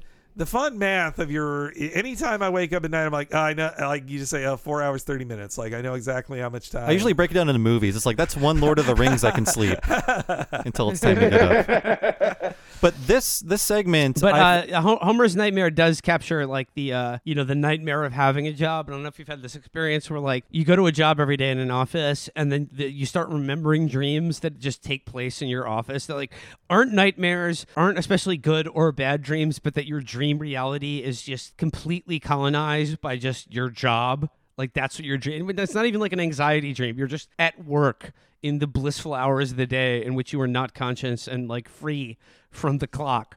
That is a truly horrific experience. yeah, your subconscious is on the clock no matter Yeah. what. Even though Bob and me have been living the podcast life for a few years now, even then I still I feel like even a few months ago I had like a well, I'm in the office. I just uh, I'm just walking around that old office from like 10 years ago and it's it won't go away. Like it's just always always there haunting me. But man, yeah, Bob, this is one of the best looking things they ever did on the show, right? I, I feel like this segment does not get enough credit because uh, the first two are just so good. I feel like this one mostly gets forgotten uh, because honestly, the premise is not quite as good. It's about Homer becoming Frankenstein, but then he's Frankenstein for about 20 seconds. Yes. But uh, at this point in the show, they're really in love with Burns and Smithers, which is why they are in the front seat in this segment. Jim Reardon says they wanted this to be their animation tour de force, and it is a great looking bit of both character animation and staging and background design. It just, it's like a, a very beautiful segment. Not as funny as the first two, but still, I think it does not get enough credit. This one. yeah, it's like a half baked Frankenstein kind of thing. Uh, they're like, oh, what you know, you get some of the like, you know, the the classic Universal Frankenstein in there, but you also, I, I don't know, you get a little RoboCop mixed in as Yeah. well, which is really a modern Frankenstein. And by modern, I mean 36 years ago. Well, Frankenstein was a modern Prometheus. That's true. Take that. Yeah, that's true. Ah, there we go. Oh, there we go. I went to college. Podcasting. uh, but yes, Homer in his dream, it's not too different at first. A couple of hours I have to get up and go to work. Gotta go to work. Go to work. Ooh, look at them, Smithers. Gold brickers, layabouts, slugabeds. Little do they realize their days of suckling at my teat are numbered. oh, in the meantime, sir, may I suggest a random firing just to throw the fear of God into them? Very well. Mm, eeny, meeny, miny. Ugh, him. Attention, Homer Simpson. Attention, Homer Simpson. Wake up, Homer. Hey, what? Huh? What? You're fired For what? for sleeping on the job. How'd you know I was sleeping? We've been watching you on the surveillance camera. Camera? Don't! Homer in the same shot, like the same static shot of him slowly finding the camera, like that's uh, that's a really good like setup too. That looks great. And you know, the Smithers is uh, just so bloodless in this one too. He's just like, oh yeah, it's uh, throw the fear of God into him, and just uh, and also yeah, they're just they love Burns talking. This is just like the Burns like layabouts, slugabeds. Slugabed, slugabeds. I, I love the I love the like the deep pulls on like once again like like extremely antiquated uh, vocabulary that uh, that Mr. Burns will come Mr. Burns and Grandpa, but like Mr. Burns especially will come out with. And yeah, 30 years later, the dream of automating every job by a billionaire is no, no, uh, it's burns as bright now as it does then. Yeah. Yes. Yeah. It's like yeah, he's a, a proto Bezos figure, and he says like yeah, the robot he wants to invent, he says will be the uh, the greatest breakthrough in labor relations since the cat of nine tails. Yes. Yeah. uh, I mean, the joke here is that like, oh, isn't Burns so evil? No one would be this evil. It's like, no, nah, nah, this this barely even keeps up with current day evil. I think, but I. He's not even killing any monkeys for this. You know what? You're right. Yeah. What's all the, what's all the monkey death here, man? I. Yeah, I mean they're I mean they're they're, tr- they're trying to steal a brain from like a fresh corpse. So they're not just pulling it out of fucking chimp or something to put a microchip in it. Uh, but yes, the well, also he builds a robot that works. Dang it, not like not like all these fake like convention presentation robots that uh, Elon Musk builds. Uh, but yes, this again, this little bit here of Burns talking about his need for a brain, like, is so good. Like that he's. Uh, I, I here I'll just play it. You know, Smithers, I've always despised the laziness of the common worker. Then I realized his spirit was willing, but the flesh was weak. So I replaced the flesh, which is weak, with steel, which is strong. Behold, the greatest breakthrough in labor relations since the Cat O' Nine Tails. How long till it's up and running, sir? Keep your pants on, Smithers. First, we need a human brain. I just love how needlessly Burns explains it. Like he already said, like yes, the the spirit is willing, but the flesh is weak. So I replace the flesh, which is weak. Like just he has to, just like so stupidly over explain it. Like and just how he puts his finger up, like huh, which is weak. If you remember what I just said, the flesh was weak. And yeah, the design on it. It's Bender, pretty Yeah, much. Like yeah. it's like eighty percent Bender from Futurama. It- it's a huge bender. yes. I, I I didn't realize that, but yeah, you're right. It is a it is a proto bender. And if you look at the uh, the storyboards, they're kind of there's actually like two versions of him. That's kind of there's a halfway robot version, but it's not all the way to the design.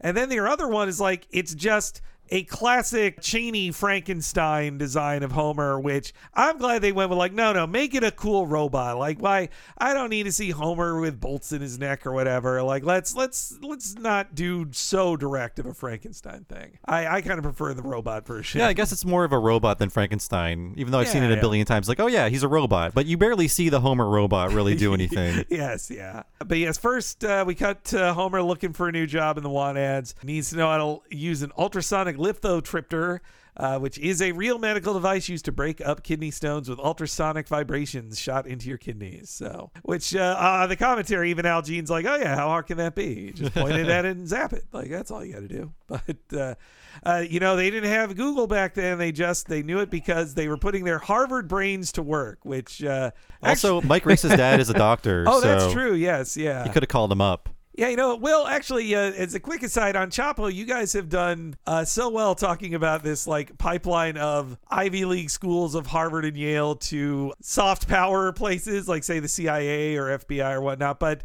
what do you think of like Harvard also being the breeding ground for so many of the the classic Simpsons writers? You know, I mean, it's like you cannot have, you know, like like uh, everything is uh, pregnant with its opposite in life. So, like Harvard, an institution of great evil, you know, uh, feeding into uh, true sources of satanic power in the world, like the the CIA and the American government, and you know, McKinsey. I mean, go down the list. Big Law, uh, Jeffrey Epstein, you know, Larry Summers. Go down the list here. But you cannot have you cannot have an institution pregnant with such truly satanic evil without having its its opposite in some way. And I think uh, the, the truly redemptive part is all of the wonderful comedy writers. I mean, you know, despite despite their association with um, with with true evil, I think have uh, have imbibed um, the, the that vein of the American ruling class and channeled it into, as I said, uh, the finest work of American popular culture ever produced in The Simpsons. You know, maybe they were shown the all the Illuminati stuff there, and they're like, "Nah, that that, that sounds like it sucks. I want to write. Yeah, I want to do The, jokes." the Harvard Lampoon was sort of like the Dark Souls bonfire within the institution.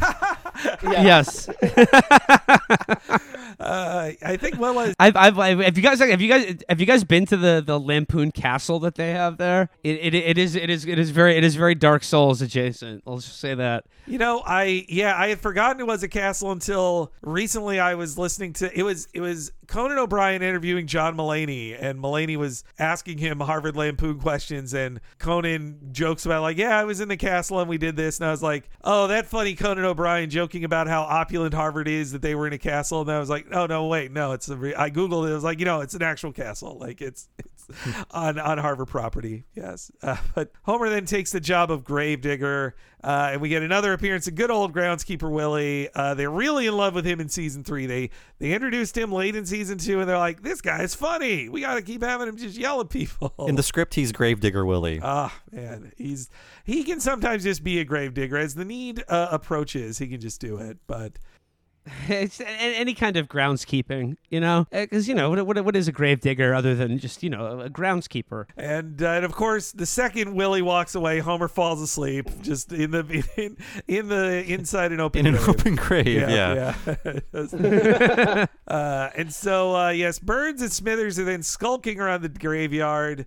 I just love Burns and great animation, like yeah, the the lighting of it, the the the the creepiness of it, and just Burns saying, "I feel like a kid in a candy candy store. Just so Hello. hello. What's this? He's just so happy. Uh, and this all. I oh, think sorry, This, go oh, I was gonna say. I think this is the first time they do a joke about Homer smells horrible. I think Yeah. this is the first time they do that joke. Which He they- smells worse than the rendering plant. Yes, yeah. It's I think I think Mike Reiss even regretted that and just like did we have to we make him a giant fat food monster. We also have to make him the smelliest man alive too, who smells worse than death.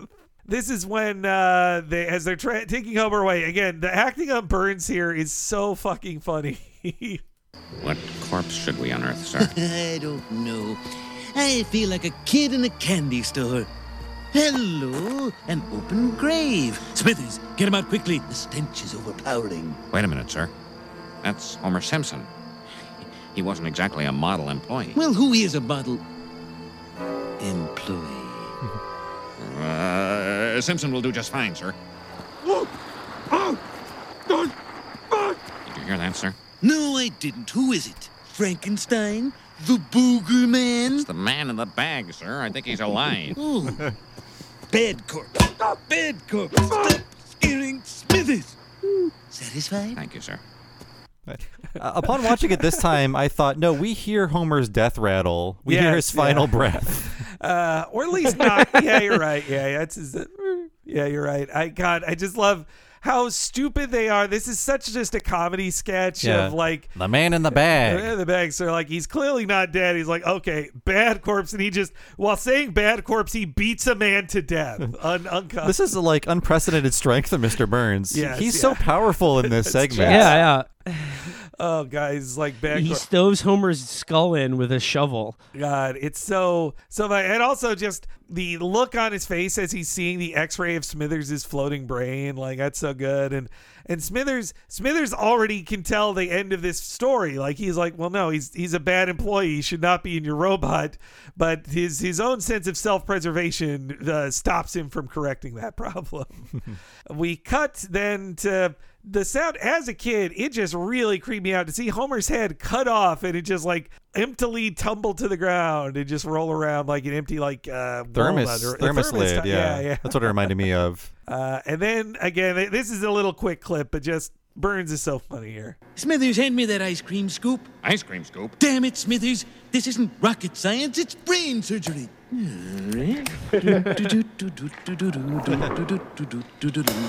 Hello. Look at me, I'm Davy Crockett.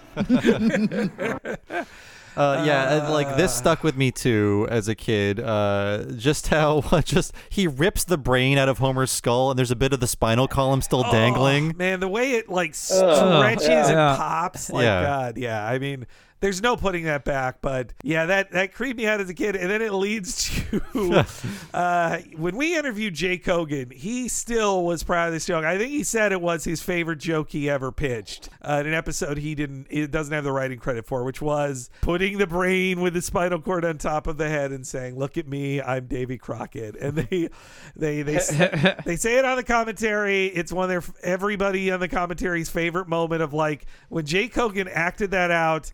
They were laughing for like minutes afterward, like literally rolling on the floor laughing at just how how funny that idea was to them. They they I mean his act out of pointing at his head while he has like ah look at me like It's kind of like pirouetting, like to show off. yeah. Though, oh god, the way is it's just pulled out like gum or whatever. Just the stretch of it out of his brain. Ugh. We get a, a lengthy scene of them uh, building everything. They take a break to eat pizza. In the original storyboards, Homer's in the background. His corpse is there at the table with him eating pizza. Matt Groening X through that. Did not like that joke.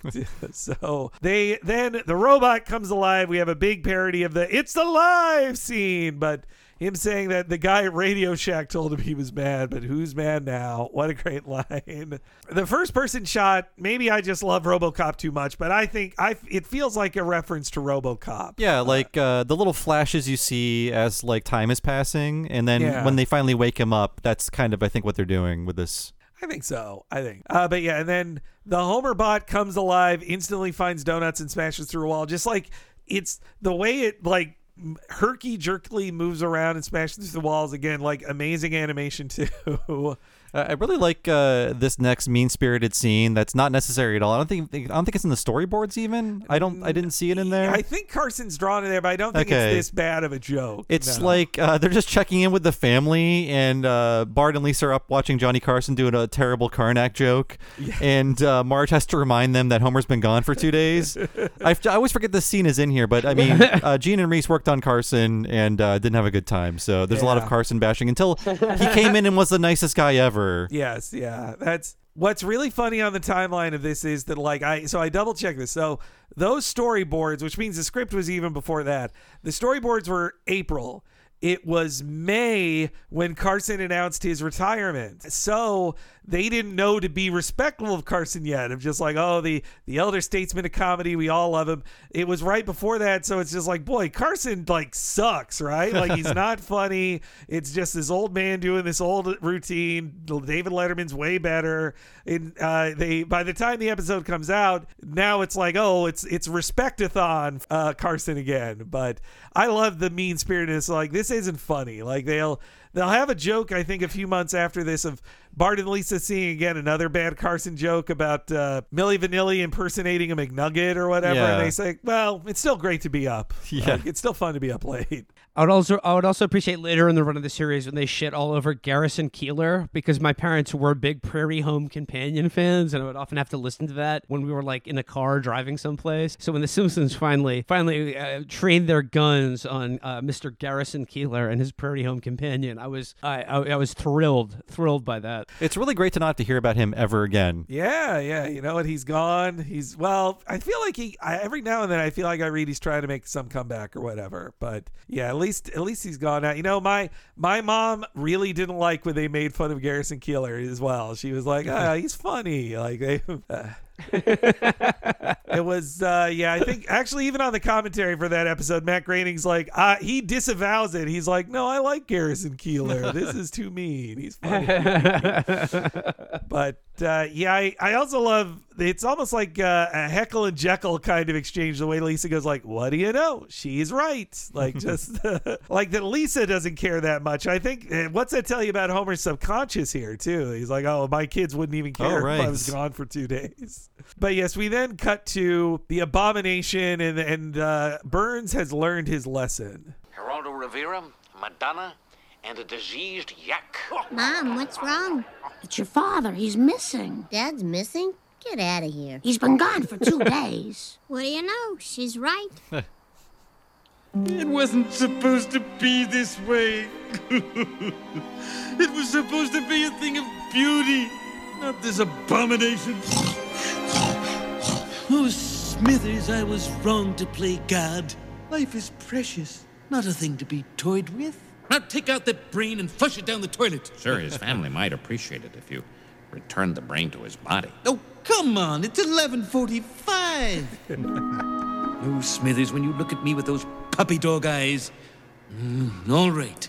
You know what? There's continuity because they're watching the Tonight Show, and then it's 11:45. Hey, you're right. Wow. Yeah, there you go. It's weird. They I cared. They cared that much. I just I love the way Burns says it's 11:45. Come on, oh, like again, great great writing there of, of acting like oh I've learned my lesson. Life is precious. Anyway, flush it, take the brain out and flush it down the toilet. Just uh, throwing out the entire lesson he learned from this. Uh, and they're all over Wizard of Oz in this segment. So we have uh, Burns humming "If I Only Had a Brain" while removing the brain, Right. And then he's sort of quoting the Wizard of Oz, uh, kind of dissing the Tin Man when he's like uh, ranting at the the Homer robots. Yes, yeah. In the wizard's line to the Tin Man is clinking, clanking, clattering collection of caliginous junk, and Burns is his clinking, clattering cacophony of caliginous clogs, cogs, and camshafts. See, Boy, it that's takes a voice actor to spit that really out. hard. Yeah. Hey, you know, like, give me two more takes. I bet I can. Say, I don't want. I don't want to waste Will's time trying to get it right. But I, but I also love Homer's just ow, ow, ow. it's, it's and they're like, oh, see, he's alive. Stitching him. And uh, Smithers like, oh, I, uh, Burns is going like, I guess I owe you a coke. Like, This is the the first of two Coke bets in uh, Yes. Treehouse of Horrors. Uh, yeah, if I come right. back and the family's not slaughtered, I owe you a Coke. I owe you a coke. but uh, also deleted scene. They use a trail of donuts to get the robot to come back into the room, which uh, you know they don't really need it. You can just cut to the. It's already out of it. But but yes, then we come to our big ending, which I love every word Burns says in this in this lengthy ending too. Here. Shattered organs, leaking vital fluids, a slight headache, loss of appetite. Smithers, I'm going to die. Sir, is there nothing I can do? Well, perhaps. Smithers, go to my office. In the third drawer of my desk are surgical tools and some ether. Ah!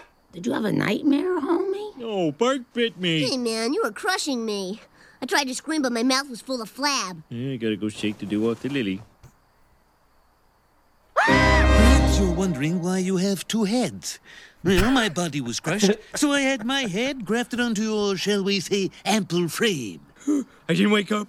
It's all a dream. It's just a dream. Oh, that's right. It's all a dream. Or is it? Next week on The Simpsons. Don't forget, Dad. Tonight my class is having an all-you-can-eat spaghetti dinner. Hmm. Mmm, spaghetti. But Homer, tonight's our reception for Queen Beatrix of the Netherlands. Oh, I hate having two heads. That's So, uh, Will, have you seen the thing with two heads? Wait, uh, no, I haven't. I've seen How to Get Ahead in advertising, but not the thing with two heads. Thing with two heads, as the poster says, they transplanted a white bigot's head onto a Soul Brothers body. I have to say, the, the premise the premise is much more interesting than the movie itself because they put uh, Ray Milland's head on Rosey Grier's body, Yes. and that's the premise. What a combo. okay. it's it's a 90 minute movie that feels about three hours long because I swear to God, I've talked about this before on the podcast. There is a car chase scene in the movie. I think it's 17 minutes long. Oh, And it's not an interesting car chase. They're just going over hills and things like that. It's not. It's not like a um like Bullitt or something like that. But uh, I like it's not worth watching. But everyone has this image in their head of the the giant uh, Rosey Grier with an old white man's head on his shoulder. Yeah, that's- I mean, this whole sequence is great. Like Burns lightly kicking the robot and then it falling over on top of him so slowly that he can be told like "Run, sir," and he's like, "Eh." Eh, like just God, it's so fucking good. And then also, what a great bit of overwriting in such a funny way that the scene would work of just like ah, and then it ends. But Burns has say like, I bet you're wondering what I'm doing on your head here. Well, I did like my body was crushed, and so like he has to over explain it to such a degree. It's so fucking good. And there was a, a different ending in, intended for this. It's in the storyboards, and uh, I don't know what I prefer because I haven't heard the voice acting for the original ending. But in the original ending, there was going to be more of a back and forth argument between Burns and Homer about the changes Homer now needs to make now that Burns' head is on his body, and it would continue under the credits as well. Yeah, it's. I mean, that's funny, but I really love how they recast it as next week on The Simpsons, meaning Yeah. that Yeah, it's just like the classic sitcom gag. Be like, oh, but the boss is coming over for dinner. It's just, how am I going to explain this? with with the implication that from now on, The Simpsons will have Homer with a, Burns' head on his shoulders. That's every future episode. It's just, it's not a dream. This is the the set for setup for the show from now on. And I guess according to Mike Reiss, the original original ending for this segment, which I guess was part of the table read script, was a parody of broadcast news. But he said uh, James L. Brooks didn't even get it, so we, we cut it. So I don't know what that would have been. Uh, you know, I I watched some scenes from broadcast news recently. I haven't watched that in a while. It, it seems nice, but it's like I feel like Sorkin ripped off every moment of it for the hmm. newsroom, so I just can't not feel like newsroom related cringe when watching scenes of it. Of just like, yeah, it's and I mean, it's really just like complaining about the news and how I, uh, you know, the news needs to be better. It needs to not be so like uh, light and silly or whatever, and have a guy as stupid as uh, William Hurt playing. it. I mean, it's good actors all over the place in it. I don't know. I should give it. I should give it another full watch again. Maybe. I've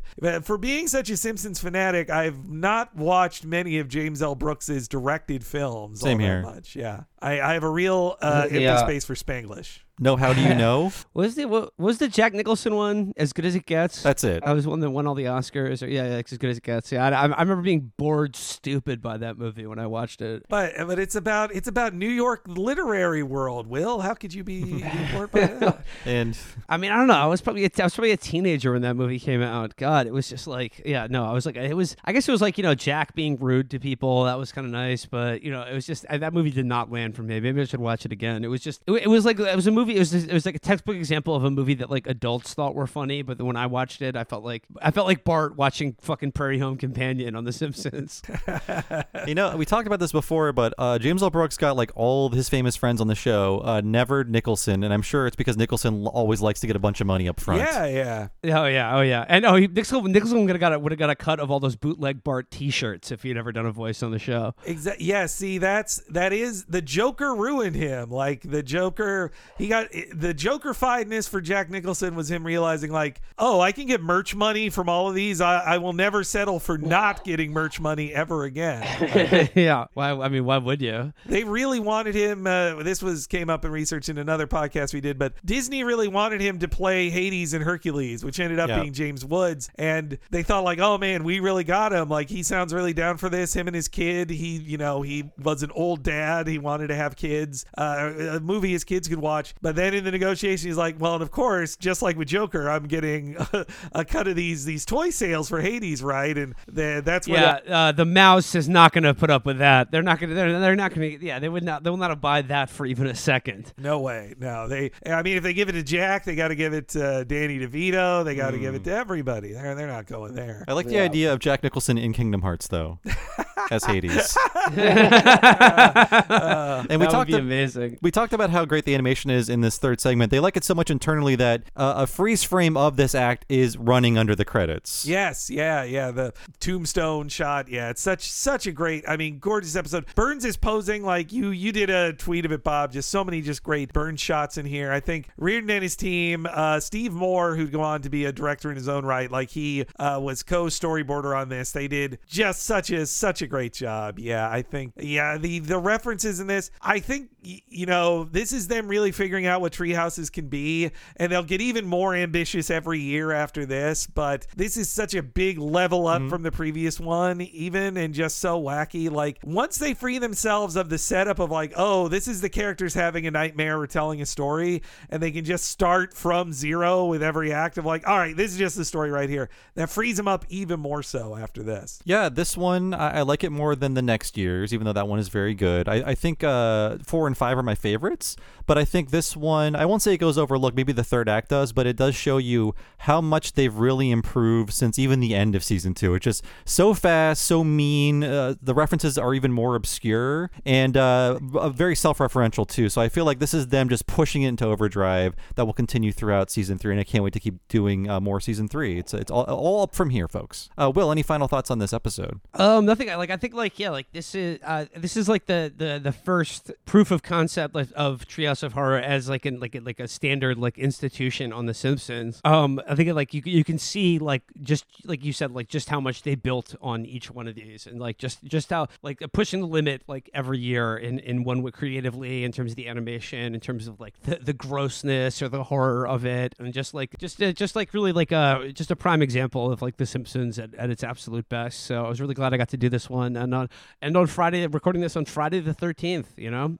So very perfect. Yeah, extra spooky, man. now, uh, Will, this was so great having you. We've we've wanted to have you on for so long. It's it's been so awesome to have you on. Thank you so much. Oh, thank you so much for having me. And we all know about Chapo Trap House. Will, is there anything else you want to promote? Any other podcast appearances? Anything else you're working on right now? Uh, nothing. Just say same old, same old. Chapo Trap House, same trap channel, same trap time.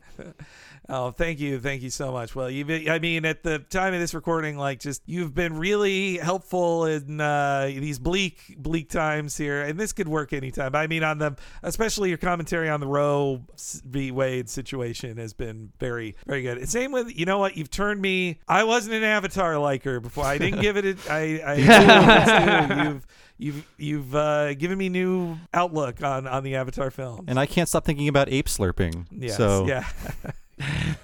Gentlemen, thank thank you so much for the kind words, and uh, thank you again for having me on the show. It's uh, oh, it's, it is always a joy to talk Simpsons. Thanks again to Will Menaker for being on the podcast. Please check out Chapo Trap House. We love it. But as for us, if you want to check out more of what we do and get all these episodes one week at a time and ad free, please go to patreon.com slash talking Simpsons. Sign up for five bucks a month. You get just that, but also access to our vast, vast catalog of miniseries episodes and also regular access to monthly episodes of both Talking Futurama and Talk King of the Hill, our Patreon exclusive miniseries about Futurama and King of the Hill. Only behind the $5 paywall, only at patreon.com slash talking Simpsons, and there is a $10 level as well. When you sign up for that, you get all the $5 stuff, of course, but also access to one extremely mega long podcast once a month, only for patrons of that level or higher. And what is that, Henry? Bob is talking about the What? A cartoon movie podcast where we cover an animated feature film super duper in depth, just like we do The Simpsons. That often means we go over five or sometimes even six hours long about an animated feature film. Last month, we covered Toy Story 3, uh, the Pixar trilogy closer that then wasn't. Uh, and then we also, uh, this month, if you sign up at that $10 level, you'll get to hear us talk about The Little Mermaid, the 1989 film that started the Disney Renaissance. And there's a huge back catalog. I'm telling you, if you liked all this movie chat, I think you guys will really enjoy hearing us talking about Who Framed Roger Rabbit for six and a half hours. Yes, really six and a half hours. We did it. And we didn't waste a minute on it either. It's uh, honestly, that was us keeping it brief with all we have to say about Roger Rabbit. But you can hear all of the back catalog over three years worth of What a Cartoon movies. I'd say over 250 hours of podcasts at your disposal if you check it all out at patreon.com slash talking Simpsons. So, as for me, I've been one of your hosts, Bob Mackey. You can find me on Twitter as Bob Servo, and my other podcast is Retronauts. That is a classic gaming podcast about old video games. Find that wherever you find podcasts, or go to patreon.com slash retronauts. Sign up there for two full-length bonus episodes every month. And Henry, how about you? You can follow me on Twitter at H E N E R E Y G. I'm always tweeting up a storm there about politics and cartoons as well. If you're following me and Bob, you should really be following the official Twitter account of this podcast, which is at Talk Simpsons Pod. If you follow at Talk Simpsons Pod, you stay in the loop. Whatever new stuff comes out on the Patreon or on the free feed, when we have a poll, when we have other news about our podcast, you stay in the loop if you go to at Talk Simpsons Pod on Twitter. As well, if you want a easy to explore back catalog of all of our free podcasts we have done, go to TalkingSimpsonsPodcast.com. Thanks so much for listening, folks. We'll see you again next week for the next episode of our community podcast, Talk to the Audience, and we'll see you then.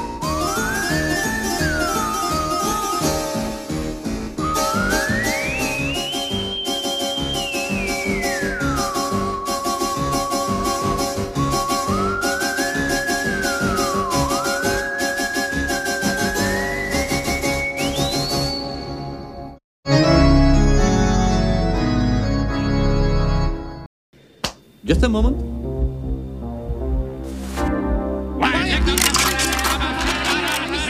Don't shoot, don't shoot, they're souvenirs. You must pay a fine of two American dollars. Okay.